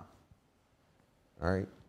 So that's why I put that shit in the bars. I said, we only praise Allah, not you. Mm-hmm. He made the heavens and the stars, so Ja rule. Mm. I like that. Yeah. So I'm a huge Griselda fan, as am... as is Buck, the dude who did the painting. And I think that's what connected with, with the with the album he's playing on repeat. One, go ahead. I don't want to cut you. I just want to throw this in there. What I uh, what I also loved about them was I heard myself in them. When I heard their sound, I was like, damn, this shit sounds like Bullets. And I had never heard them before. And that's so fucking no, crazy that no you copy, even... It was no copycat. It was no, oh, they playing these soul beats. No, nigga, I'm, like I said... I'm older than them brothers by a couple years. So, like I said, yeah, and while you was five, man, I was ten. So I've already heard all this stuff, you know what I'm saying? So I brought it back just in in that way. But it was just like when I heard, yo, this is, we not doing the same exact thing, but we, you know what I'm saying? We pulling from that those sources, like. And the vibe I get is the same when you add the additional elements on top of it. Mm-hmm. One of the things that sticks that stick out to me with uh, with Griselda is that it kind of like just transcends music. Mm-hmm. It's art. Yeah. And yeah. I feel that way about your shit, bro. Thank you, brother. It's more than just music. And one of the things that my boy, my boy Buck and I always say, if everybody ain't getting Griselda, bro. Nah, they, they missing a very key piece. Yeah. And it's like when when some when, when someone sits and looks at what you're doing, if they're just looking at one piece, they're missing the big picture. Mm-hmm. And I feel like in and this is kind of what I wanted to tie it all into, which is the piece that's not factored, that for me that did it was the aesthetic, was the visuals. Mm-hmm. In addition to the sound. Mm-hmm. It adds another layer that just takes it out of the realm of music. You're saying some very specific shit, bro. Mm-hmm. And I feel like you're extremely intentional with your words, with your visuals, when you're posting stuff or you're doing a video. And again, whatever resources you have, you're using them to the best of your, now this is an outside dude, right? Mm-hmm. You're using them to the best of your ability to communicate this shit. And you're doing it in a way that is fire as fuck. See. So motherfuckers can have a gang of money and lack motherfucking creativity, lack, yeah. Be good style, be like good swag. Even with your hoodie, bro. Mm-hmm. And putting that motherfucker on and tying it down and shit and yeah. going to the uh, to the whammies with the, I'm looking and I'm like, I'm just observant and trying to process. Mm-hmm. Cause I'm like, this is that dude. Like he's that motherfucker. Another piece, bro, that I fuck with on a super high level, if not the highest level, from what I see, is your relationship to your lady. Thank you. I like. Shout out to B B LaMonica, who's mad at me today. But that's all right. We about to, we going we going to get the Cali. I think mine was like way uh, perturbed this morning. Yeah, this is one of them fighting days, but that's life. We still love through it, and that that has been my my everything for since we met. You know what I'm saying? LaMonica's her name? B B LaMonica. B B LaMonica. Yeah, Brittany is Brittany. Her real name. got, I, I just. But I'm, I'm gonna go by B. She ain't gonna yell at me. But nah, B B Lamar. B B Lamar. Okay. Yes. How long y'all been together, bro? Five years. I feel like how you. I don't want to say use her. How it feels she's like ninety-five years. Feel five is ninety-five. It feels like ninety-five years, but yeah. What's today? Thursday. Mm-hmm. Tuesday, I had lunch with Rissy Cat. Shout out to Cat. Love you, girl. And uh, I was telling her about you coming on. Okay. And I, uh, we were having a conversation, and I was and I was telling her about why I asked you to be on, and um, she said I was telling her about why I asked you to be on, and I was like, it's something about. Like I love, I love how I feel like he loves his woman. Mm-hmm. Like there's something in that and in the aesthetic of her mm-hmm. that that feels extremely intentional, bro. Yeah. And loving. And as a man who's in tune to that kind of shit. Mm-hmm. And I was telling her about it, and she was like, oh yeah. Um Tim is a really good dude. He's a really good guy. He I, and I asked her if she could tell if I if I could say this online, That's, that, and, and she I'm, was like, "I'm glad I have that." You know, what she I mean? loves he loved he loved he loves his woman. He loves his woman. And then we started going into a, a deeper conversation just about men and women in general that probably shouldn't be had online. But nah, the, man, we the speak, point is, speak what you feel, bro. She um. What does that relationship, man? As a dude, being a light-skinned brother, mm-hmm. having a chocolate sister mm-hmm.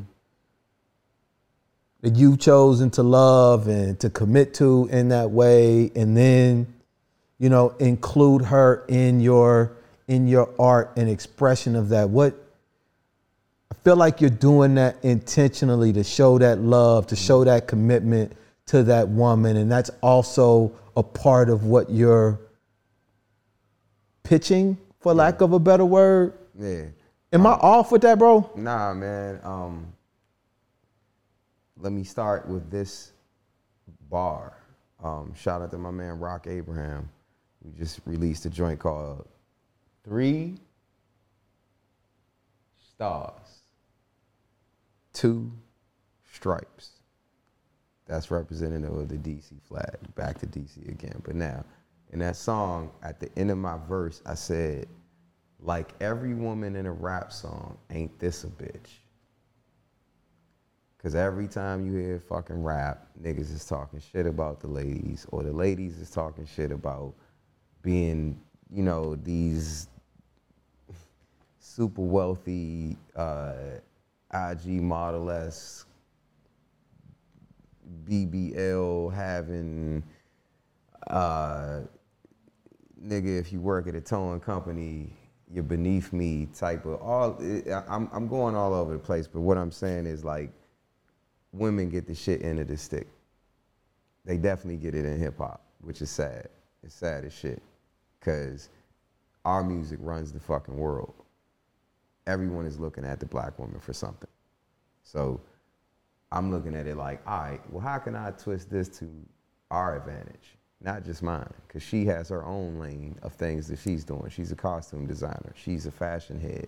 She is a bunch of things, but those are her primary things. And we both trying to win, because mm-hmm. then that means that we both win.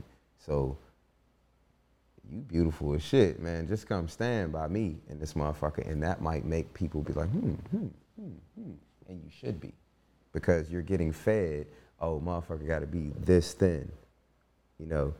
And now it's hip to be thick, you know?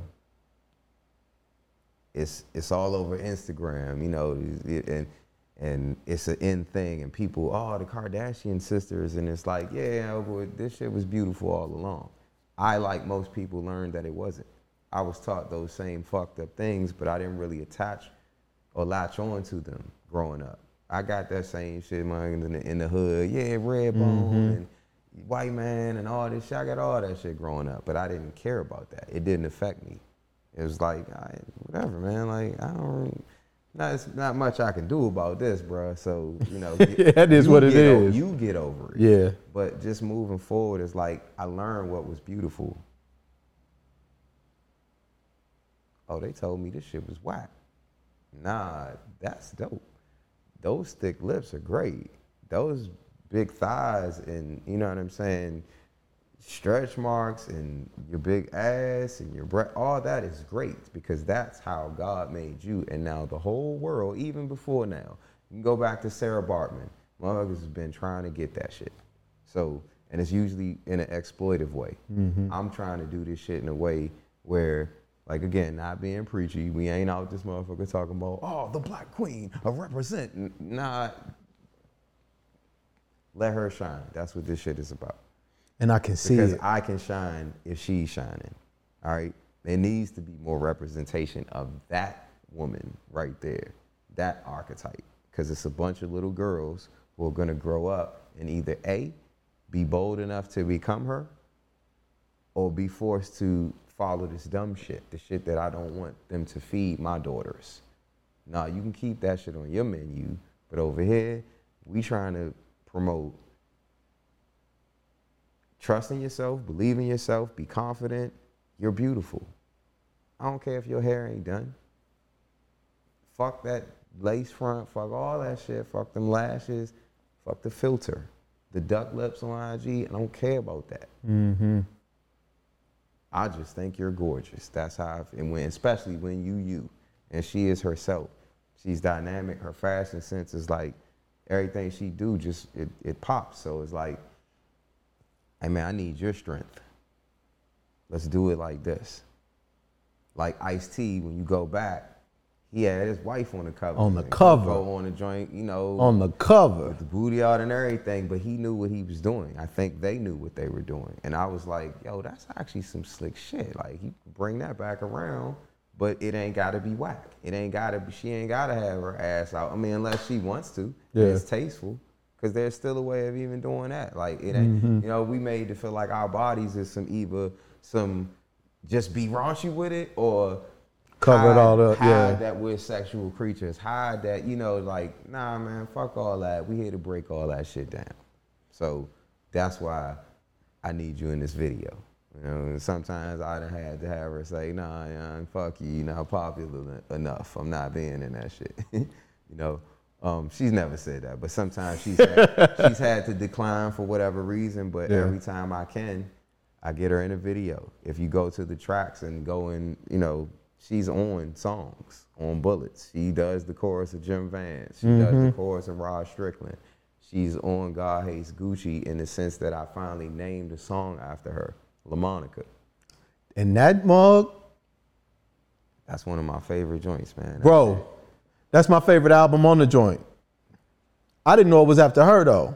Yeah. I didn't know it was named after her. Yeah. Because the beginning talks about Shamika, uh, that's the one that has Shamika Hoes. So that's Bullets. So the Bullets joint was like a love song. It was like, you know, just me kind of like riffing about shit I've been through. You know what I mean? Like things that happen to people when they in relationships and, and the, the, I, it was like my, it was like my version of Miss Jackson. That's okay. a good way to put it. And shout out to Shamika Holtzclaw, Mystics. Yeah, they was calling her Jordan. See, don't forget that, all right? Salute your peoples. Give them their flowers while they're here.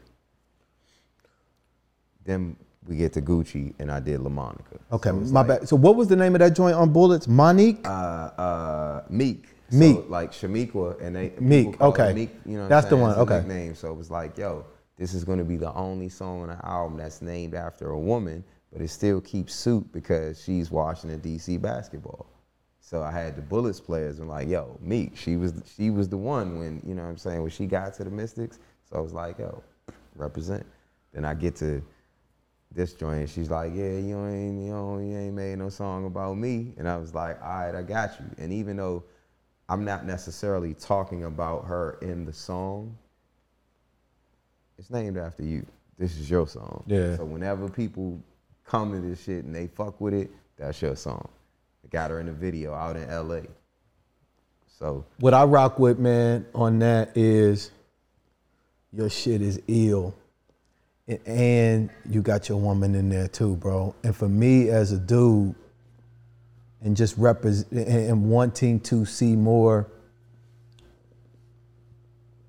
families, mm-hmm. not not a boyfriend and a boy, not a boyfriend and a girlfriend, but like a family. Mm-hmm.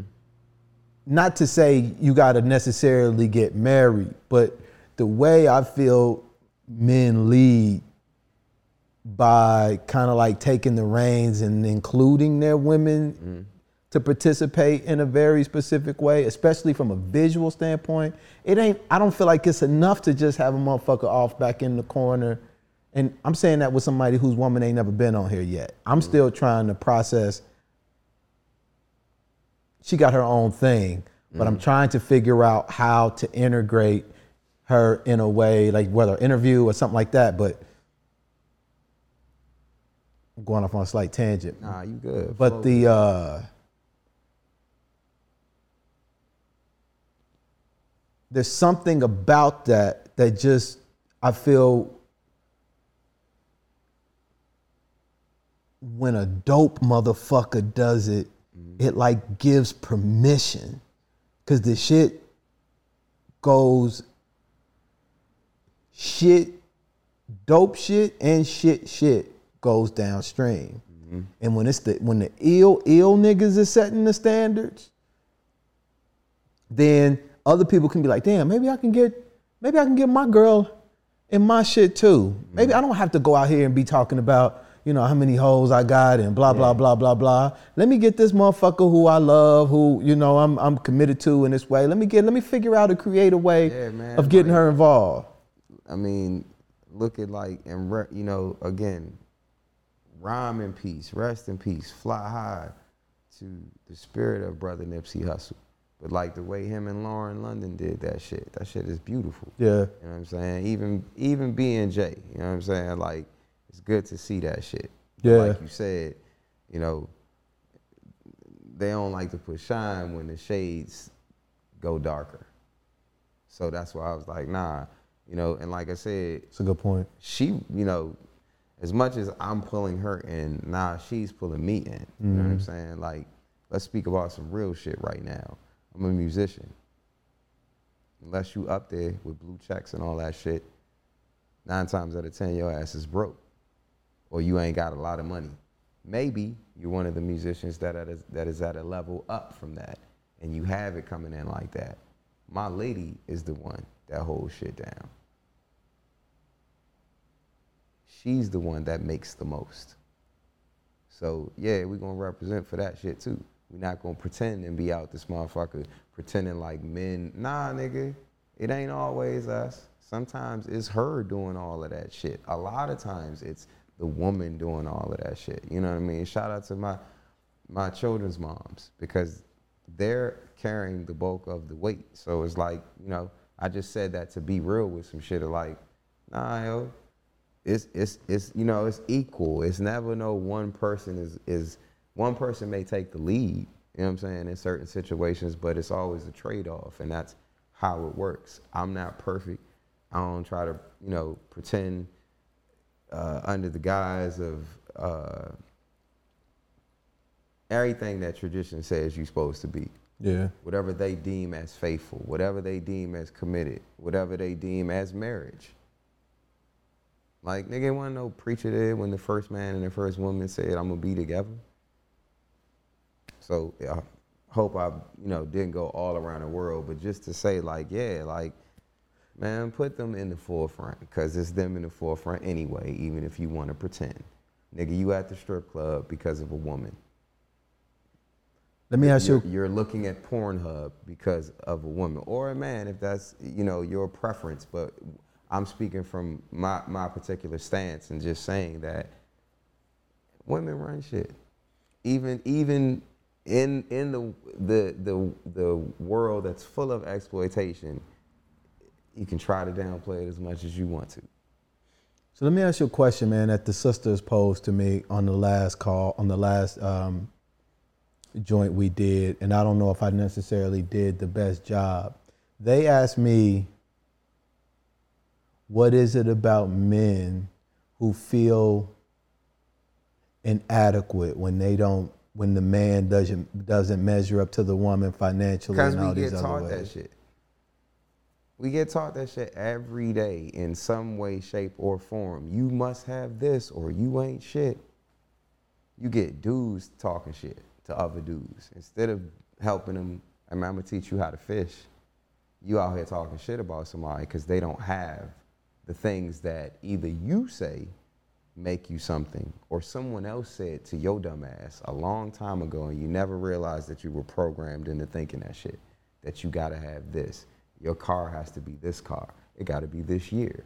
Oh, you ain't got the iPhone this, and you ain't, uh, and how much was your four oh one k? And w- let me look at your resume. Well, sir, you have gaps in your, nah, see, everything ain't for everybody. So while women damn sure don't make what the fuck they worth, sometimes on the opposite end, a dude don't make what the fuck he's worth either. So let me I know, ask. I know goddamn well I'm writing trillion dollar rhymes. So let me ask you. A, let me. You know? Let me. But it, it, it's what we're taught. We learn to think inadequacy based on some society shit because nobody came and said to you, like my man Born I, shout out Born I Music, you are enough. So that is that your approach? Not, that does not define you. These are things that I'm learning as a man. I'm I'm having to shake off all of that shit of, oh, well, you ain't got this type of job. Nigga, I'm a musician, bitch. I make my living singing a song. That's just how it is. And like my Uncle Melvin, Sam Peebles said, I will make it or die on the route. So if a guy's looking at this, bro, and listens to your music, ain't nothing about none of that shit weak. Ain't nothing, none about, ain't not, none of it is, and there's a brother that can come on here and share a perspective that is counter, that a lot of men just aren't willing to be honest about. Mm-hmm. How did you get to, how did you get there? Trying to be a better me. Hey, yo, Tim, you full of shit, so how do you get rid of some of this shit? Whatever you can handle, because the rest of that shit is up to Jah, as far as I'm concerned. For those that believe in a higher power, yeah, you shape yourself, but it's some shit that you just cannot fucking change about you. That that spirit has to change about you. So for the stuff that I can work on, I do my best to. It's some shit that I fuck up on all the time, communication-wise. Like, again, today, me and my, I, I'm, I'm, this is real shit, so we were beefing today. We're in the midst of a move, a cross-country move. That stuff happens, you know what I'm saying? But just like I said, just me, I had to just start to become more comfortable with who I am and realize you ain't supposed to be at that job that they talking about. Nah, you, dude, do you know who you would be if you were at a fucking cubicle? If you were at this, and this doesn't mean to say that I have not worked plenty of fucking jobs. Shout out to all my Trader Joe's people. Oh, that was you? Shout out to Giant Food. Shout out to Oarsman Chevrolet. Like, shout out to I, nonprofits. I've done a bunch of things. I know what it means to have a four oh one k. I know what it means to have the motherfucking this in your name and all that. And I just realized that that shit is not important to me. What is important is winning and what I think winning is, what I think freedom is. Other niggas think freedom is the security of that job pays you every two weeks or every week, and you make enough to rent that fucking three thousand dollars plus shit a month in D C or some high two thousands, you know what I mean? Yeah, that's cool, that's good for you. That's your level of success. My level of success is not about that shit.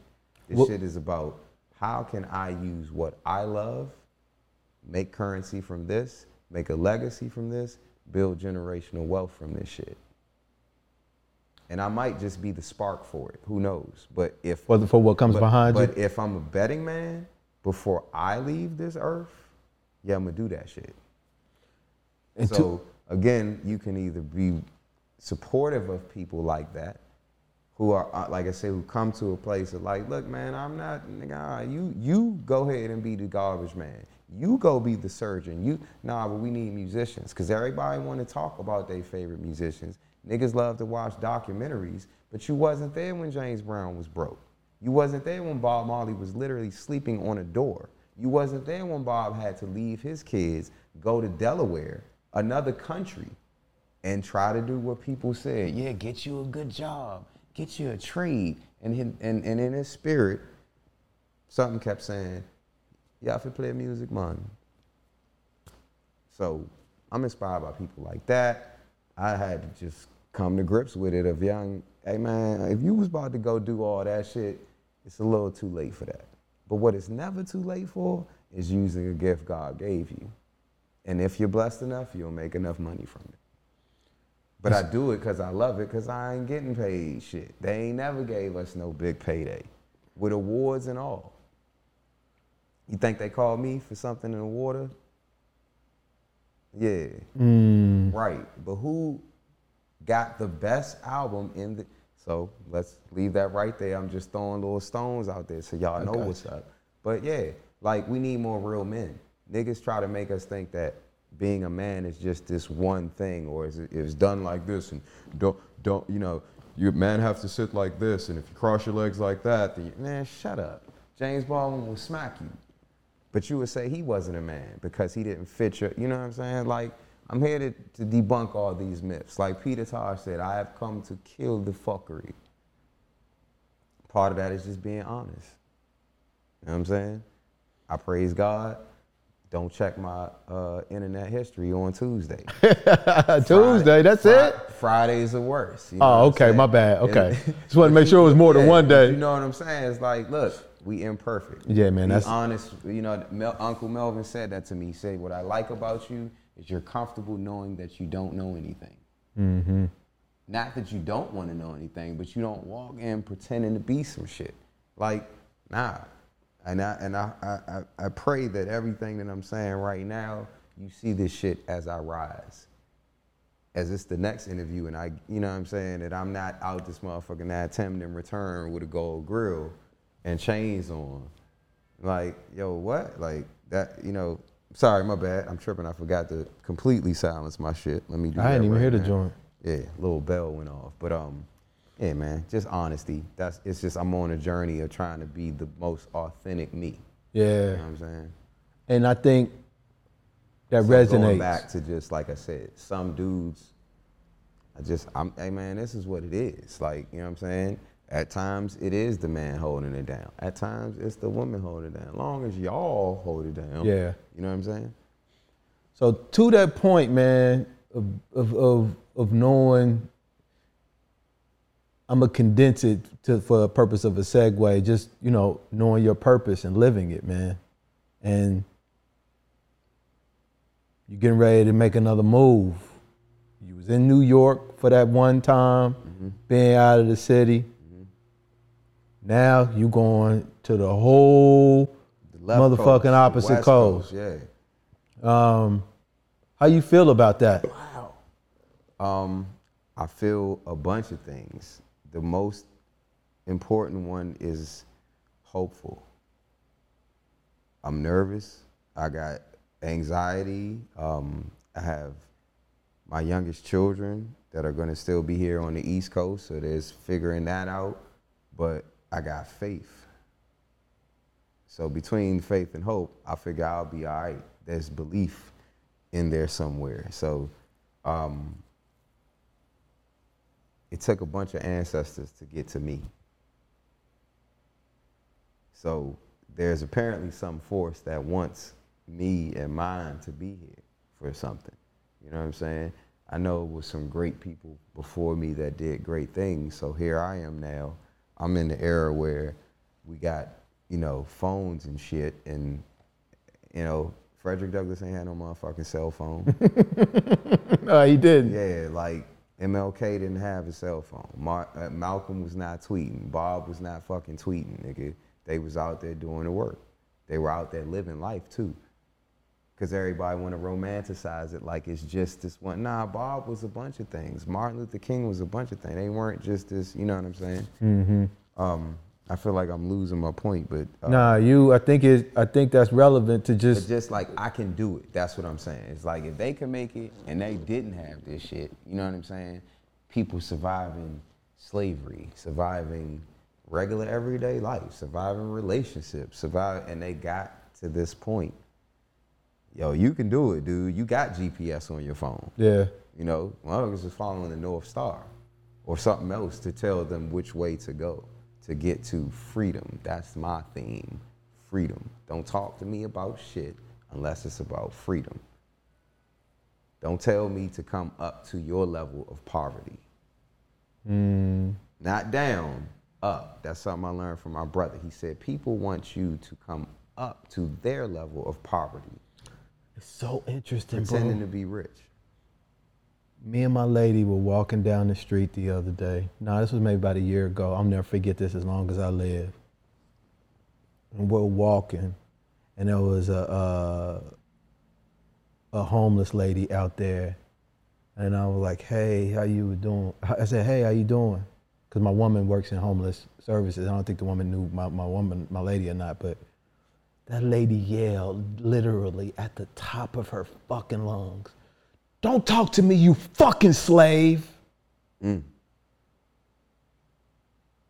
That shit sat with me, bro, for like two, three days straight. Mm-hmm. And I'm sitting there and I'm looking at this woman who, by all accounts, is not doing well. Mm-hmm.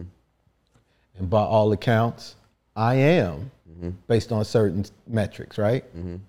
And that woman looked at me and saw what I felt to be probably the most truest motherfucking thing she could say about me at that time. Mm-hmm. Because we're slaves to things that yeah. we don't even know. Mm-hmm. And so asking somebody to re to to come up to your condition of poverty is a totally different way, because you're defining what these things are in your life and not the other way around. Mm-hmm. And you can move different, man. You can see shit different. That's freedom in a way, because it opens you up from from these this shit that didn't that you had no responsibility for creating, no mm-hmm. framework, none of it, none of it serves you. Yeah.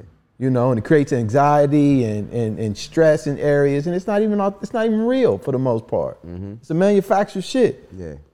Um. Have you started working on a new joint? Yes. So Gucci is already followed up. I got, I got two projects in the tuck.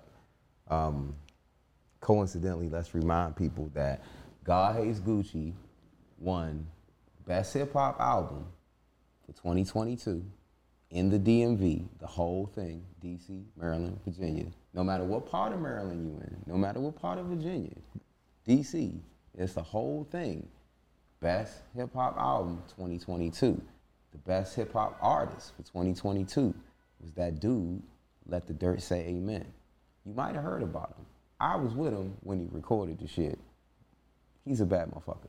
Anyway, back Great. to what I was saying. Follow up to God Hates Gucci.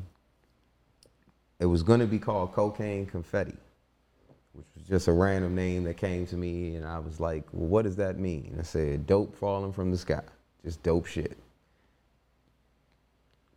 Process, and then it was like, nah, that ain't it. And you go through shit as an artist. Um, changes, dealing with the business, dealing with your life shit, and you should have something to talk about. So I discovered I have some experiences that I would like to talk about. I have some better bars now. Mm. You know what I'm saying? I knew that when Gucci happened that I had transitioned into, you really rapping now, dog. Like, Bullets was some shit, like you was on some, but this shit, you rapping now. So now everything from there is like, all right, let's go. So, like I said, just different things going on in my world and I decided to change the title of the album to I Love You, I'm Not Sorry. And this is the first time that I'm actually saying that, that that's what the follow-up to God Hates Gucci is going to be called. I love you, I'm not sorry. It's a saying that me, my older brother, my man Rashad, A K A Hoodie, uh, it was this, this wrestling shit. Ric Flair and Shawn Michaels. I'm not a big wrestling fan. Um, I used to when I was a kid, but you know what I'm saying? You, you Everybody was. You peep little shit here and there, right? Yeah, so yeah.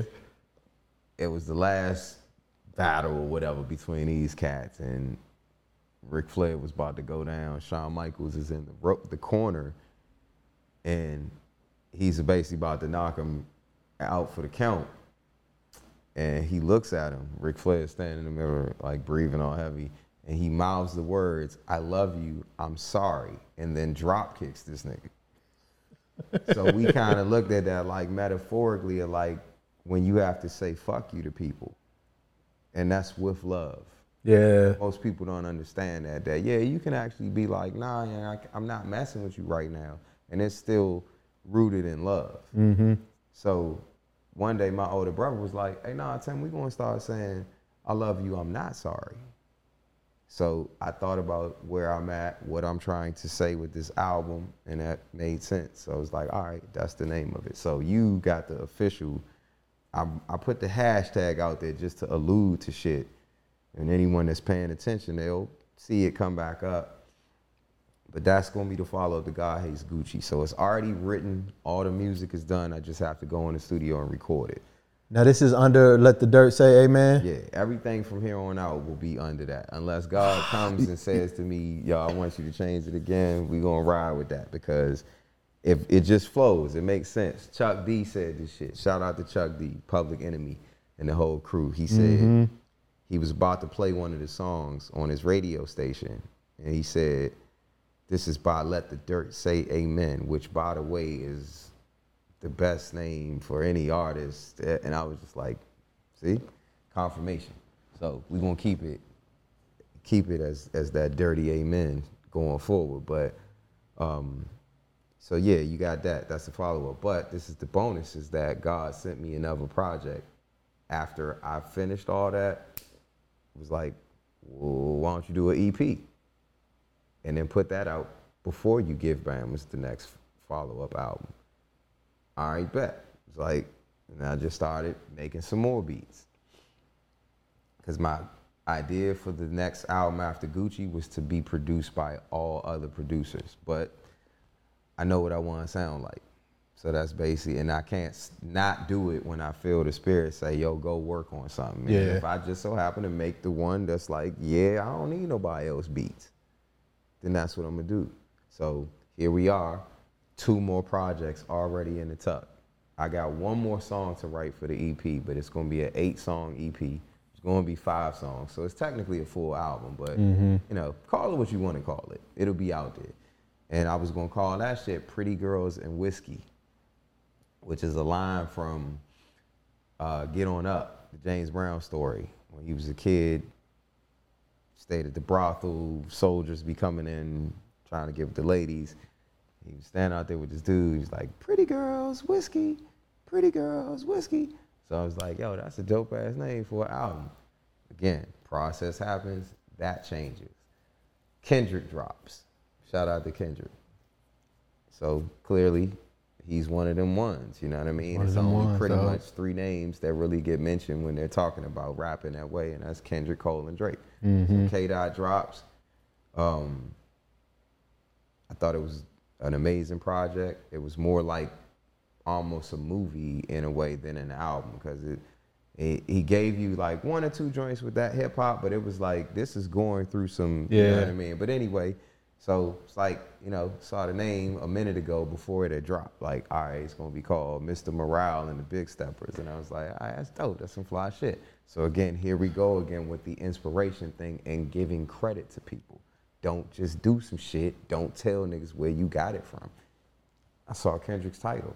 I said, yo, that's fly as shit. I'm still rolling with the Pretty Girls and Whiskey. And then one day I heard in my head, Senor Morales and the Wig Splitters. It's like, hey, that's fly. Now here's to teach people the difference between inspiration and biting. Inspiration is, loop it back around, West Side Gun did an album called Supreme Blientel with a beat. If you a, a hip hop head or a street person, you should understand where the beat comes from. We'll leave that alone. But he he did that after Ghostface Killer's album Supreme Clientele. So you have examples of this, you know what I'm saying? So I said, yo, I like that name. Something about it just ring. And it was like, well, why would you call it that? And it was like, cause I was inspired by Kendrick and I thought about wig splitting, knocking motherfuckers the fuck out. I like it. So when you hear this shit, know that I'm not playing. I'm there ain't no motherfucking, nah, ain't we, if we gonna talk about love and some more shit, but you gonna know, again, that I'm big bro. Let me take these shits off one more time, look directly in the camera, all right? It only makes sense for me to know how to do this in a way that's like, oh, okay, yeah, I see that's, but that's big bro. I'm older than people. And the ones that's older than me, I learn from them. So I should be able to outdo you. Yeah. So, Senor Morales and the wig splitters. All right? Because everybody's talking about steppers and stepping nowadays. It's like, let's go back to wig splitting. Y'all remember that shit? I'm going to show you how it's done lyrically. I'm going to show you how to do it with beats. So, got an E P and an album as follow-ups for Gucci at this point. And then I've done a couple features with, with cats. Um, like I said, shout out to Rock Abraham, the Three Stars, Two Stripes is out now. People I'm gonna check that joint out. That's definitely a winner, a big winner. Um, I got, uh, I think two joints I did on the new Black Earth album, which is Camber and Howard Knox. Howard mm. Knox, shout out to H K, amazing fucking producer. They did a project before called Black Earth, the first one, I think Blunt Force Trauma. This one, I be, I want to say this one is called Black Earth two I C U, but I know that the intro is called I C U. So I did the intro to the album and another one of the songs me and Camber on. Um, shout out to Judah, the engineer for all of that good shit. Um, my man A D S T got work coming out. I did like maybe two, two or three songs with him. Um, shout out to my man D J Nate Jeezy. I got you, bro. That shit is coming. We about to make history with that joint. I got a feature with my man. I, if I'm forgetting anyone, forgive me. Um, Who, with Nate? Yeah, Nate Jeezy. That's my man. Nate, me, Nate. I met Nate when I was working at X M, X M Radio. Bro, Nate was in Detroit with me. Oh, shit. That's crazy. And I told him you were coming on, because me and him are like this too. That's what's up, yo. That's and um, I told you he was coming on, and he was like, God Hates Gucci ain't even his best work. And I was like, what are you talking about? He was like, man, he forgot the name or something. So he went back. Nate is the one that helped me go down the path and dig a little deeper with his stuff. Shout out to my bro, man. Yeah, Nate, I, you know, He's a good he's a Ever good human being, dude, bro. That's all I got was good vibes from him. So when he hit me, it only was like, man, please, it's you, bro. Let's go. You know what I'm saying? So we got something coming out. Um, I think he said he's gonna drop it end of the year or beginning of next year. Um, so yeah, but it's I try to just, you know, do as much as I can before we head out west, because once I get out west, I'm hitting the ground with that shit too. Yeah. I'm linking with like-minded people. Shout out to my man Ronnie, uh, Ronnie Bueller, Sir Ronnie Bueller. Shout out to my man Keith Mills. We about to get into it. Shout out to my man Irvin Green and Adonis, Hip Hop Digest, Felipe's Garage. But uh, I got, and my man Luis Ramirez. That's my love, my heart, man, my mi compañero. He got me plugged into L A. Shout out to Skip Townsend. I'm giving all my L A shout outs. Nah, go ahead, real bro. Quick, because that's where we headed. We about to, you know, but when I get there, the plan is to keep to keep going, man. So it's like when I touch down there, that's when I will put my plan in, in effect to work with other producers. But right now, I wanted to make sure that y'all got enough from me to know, yeah, I'm him, man. all right, His Imperial Majesty. Like, yeah. Yeah, like, it's not a joke. And I'm saying that boasting on the God in me, not yeah. me or my ego. Like my man said in Black Dynamite, that's not ego. That's how we go. Mm. Like, I'm boasting in God. God made me dope. So, yeah, we're going to hit L A and run with it. But before we go, I just try to do as much, you know what I'm saying? Like I said, even this interview included. Again, thank you, big bro. Thank you, um, bro. And sorry for keep tapping this mic. Nah, it, it's it um it does it doesn't sound as bad as you would think. Okay, yeah, but um I, yeah, man, it's just you know. I appreciate the time, man. I um I'm glad you exist, dog, and I'm glad likewise. that you making music. I'm Thank glad you. that you. Glad that you. Did, I'm glad that there's a lot of shit that comes and goes in cities, man. Mm-hmm. And for you to be what I am going to consider to be the the the representative of D C hip hop, man, and you doing that in a way that that that that nourishes and uplifts the culture and the men and women and people in it, dog, is just a. Uh, It's just a beautiful thing, man, and I um I have no doubt that you'll be well received and well supported there, like like you are here, man, and you are. And I told Drew, uh, uh, Drew Kid, this when he was on here, man. Like as far as I'm concerned, bro, like you, you tune the fork, James. I I don't know how we gonna end up connecting outside of this stuff, man, and moving forward, but. Happen. We're just way too like-minded yeah, for things yeah. to not figure know. out other ways to, to manifest. So, yeah. Most definitely, man. I feel the same way. And that's, like I said, you know, spirits is real. When you come into a place, that shit lets you know, you know, whether or not you should be there and who or not, who to fuck with and who not to fuck with. You know what I'm saying? So when you find kindred spirits, uh, I think it's, It's, it's smart to make your tribe as big as possible. You know and the fact that you look With like my father. Yeah, you know. Bro, that shit. L S G shit. When, when I came around the corner, light skinned gangsters, when yeah. I came around the corner, and I was like, oh shit, that's Pop. I almost started motherfucking tearing up like, wait, bro, I had to I had to catch myself. That's wild, man. Cause he been gone for a minute, you know. Yeah. But um that's, that's amazing, yo. It it it it it, it threw me back, man. So um thank you for that moment as well, dog, and just yeah, like man, I said, thank God for you know again making us always have brothers and sisters and twins yep. all over the world, you know. So salute to you, man. Best wishes to hey, Cali. Thank you. You man. always got a home here. You always got support, man.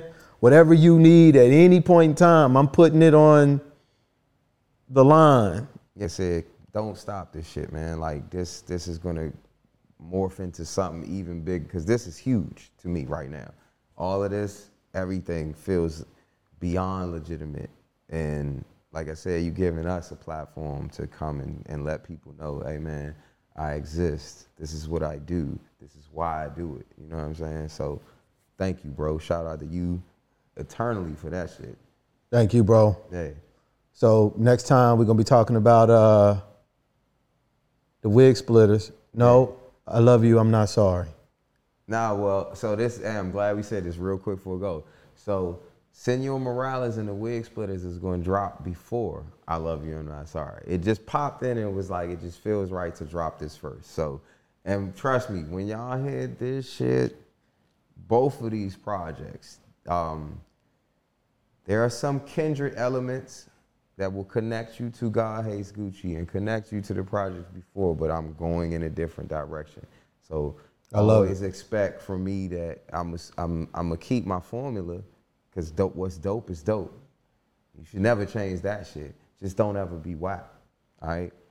I don't know what y'all call whack nowadays in the new generation, but it means shit that sucks. All right. I think a lot of y'all know that it sucks when you record it, but you put it out anyway because that's the standard. Over here, we don't make shit sandwiches. We make dope shit. So, yeah. So we gonna drop that Senor Morales and the Wig Splitters. I Love You, I'm Not Sorry comes after that. Me and my man, Sir Ronnie, over in L A, we about to get down on some shit and give y'all something that nobody's expecting from me or him. and it's gonna keep going. And then again, when y'all are ready to stop fronting and stop funding terrible motherfuckers that do nothing for the culture, the community, none of that shit. I don't care if you give back one hundred turkeys at Thanksgiving. If you're making music about black people killing black people and black people selling dope to black people and disrespecting black women and all of that shit, again, none of us are perfect, but you're not helping. So my shit is here to tell you how to do it, why you're whack, and how to never do it again, all right? God hates Gucci, and he don't wear Louis.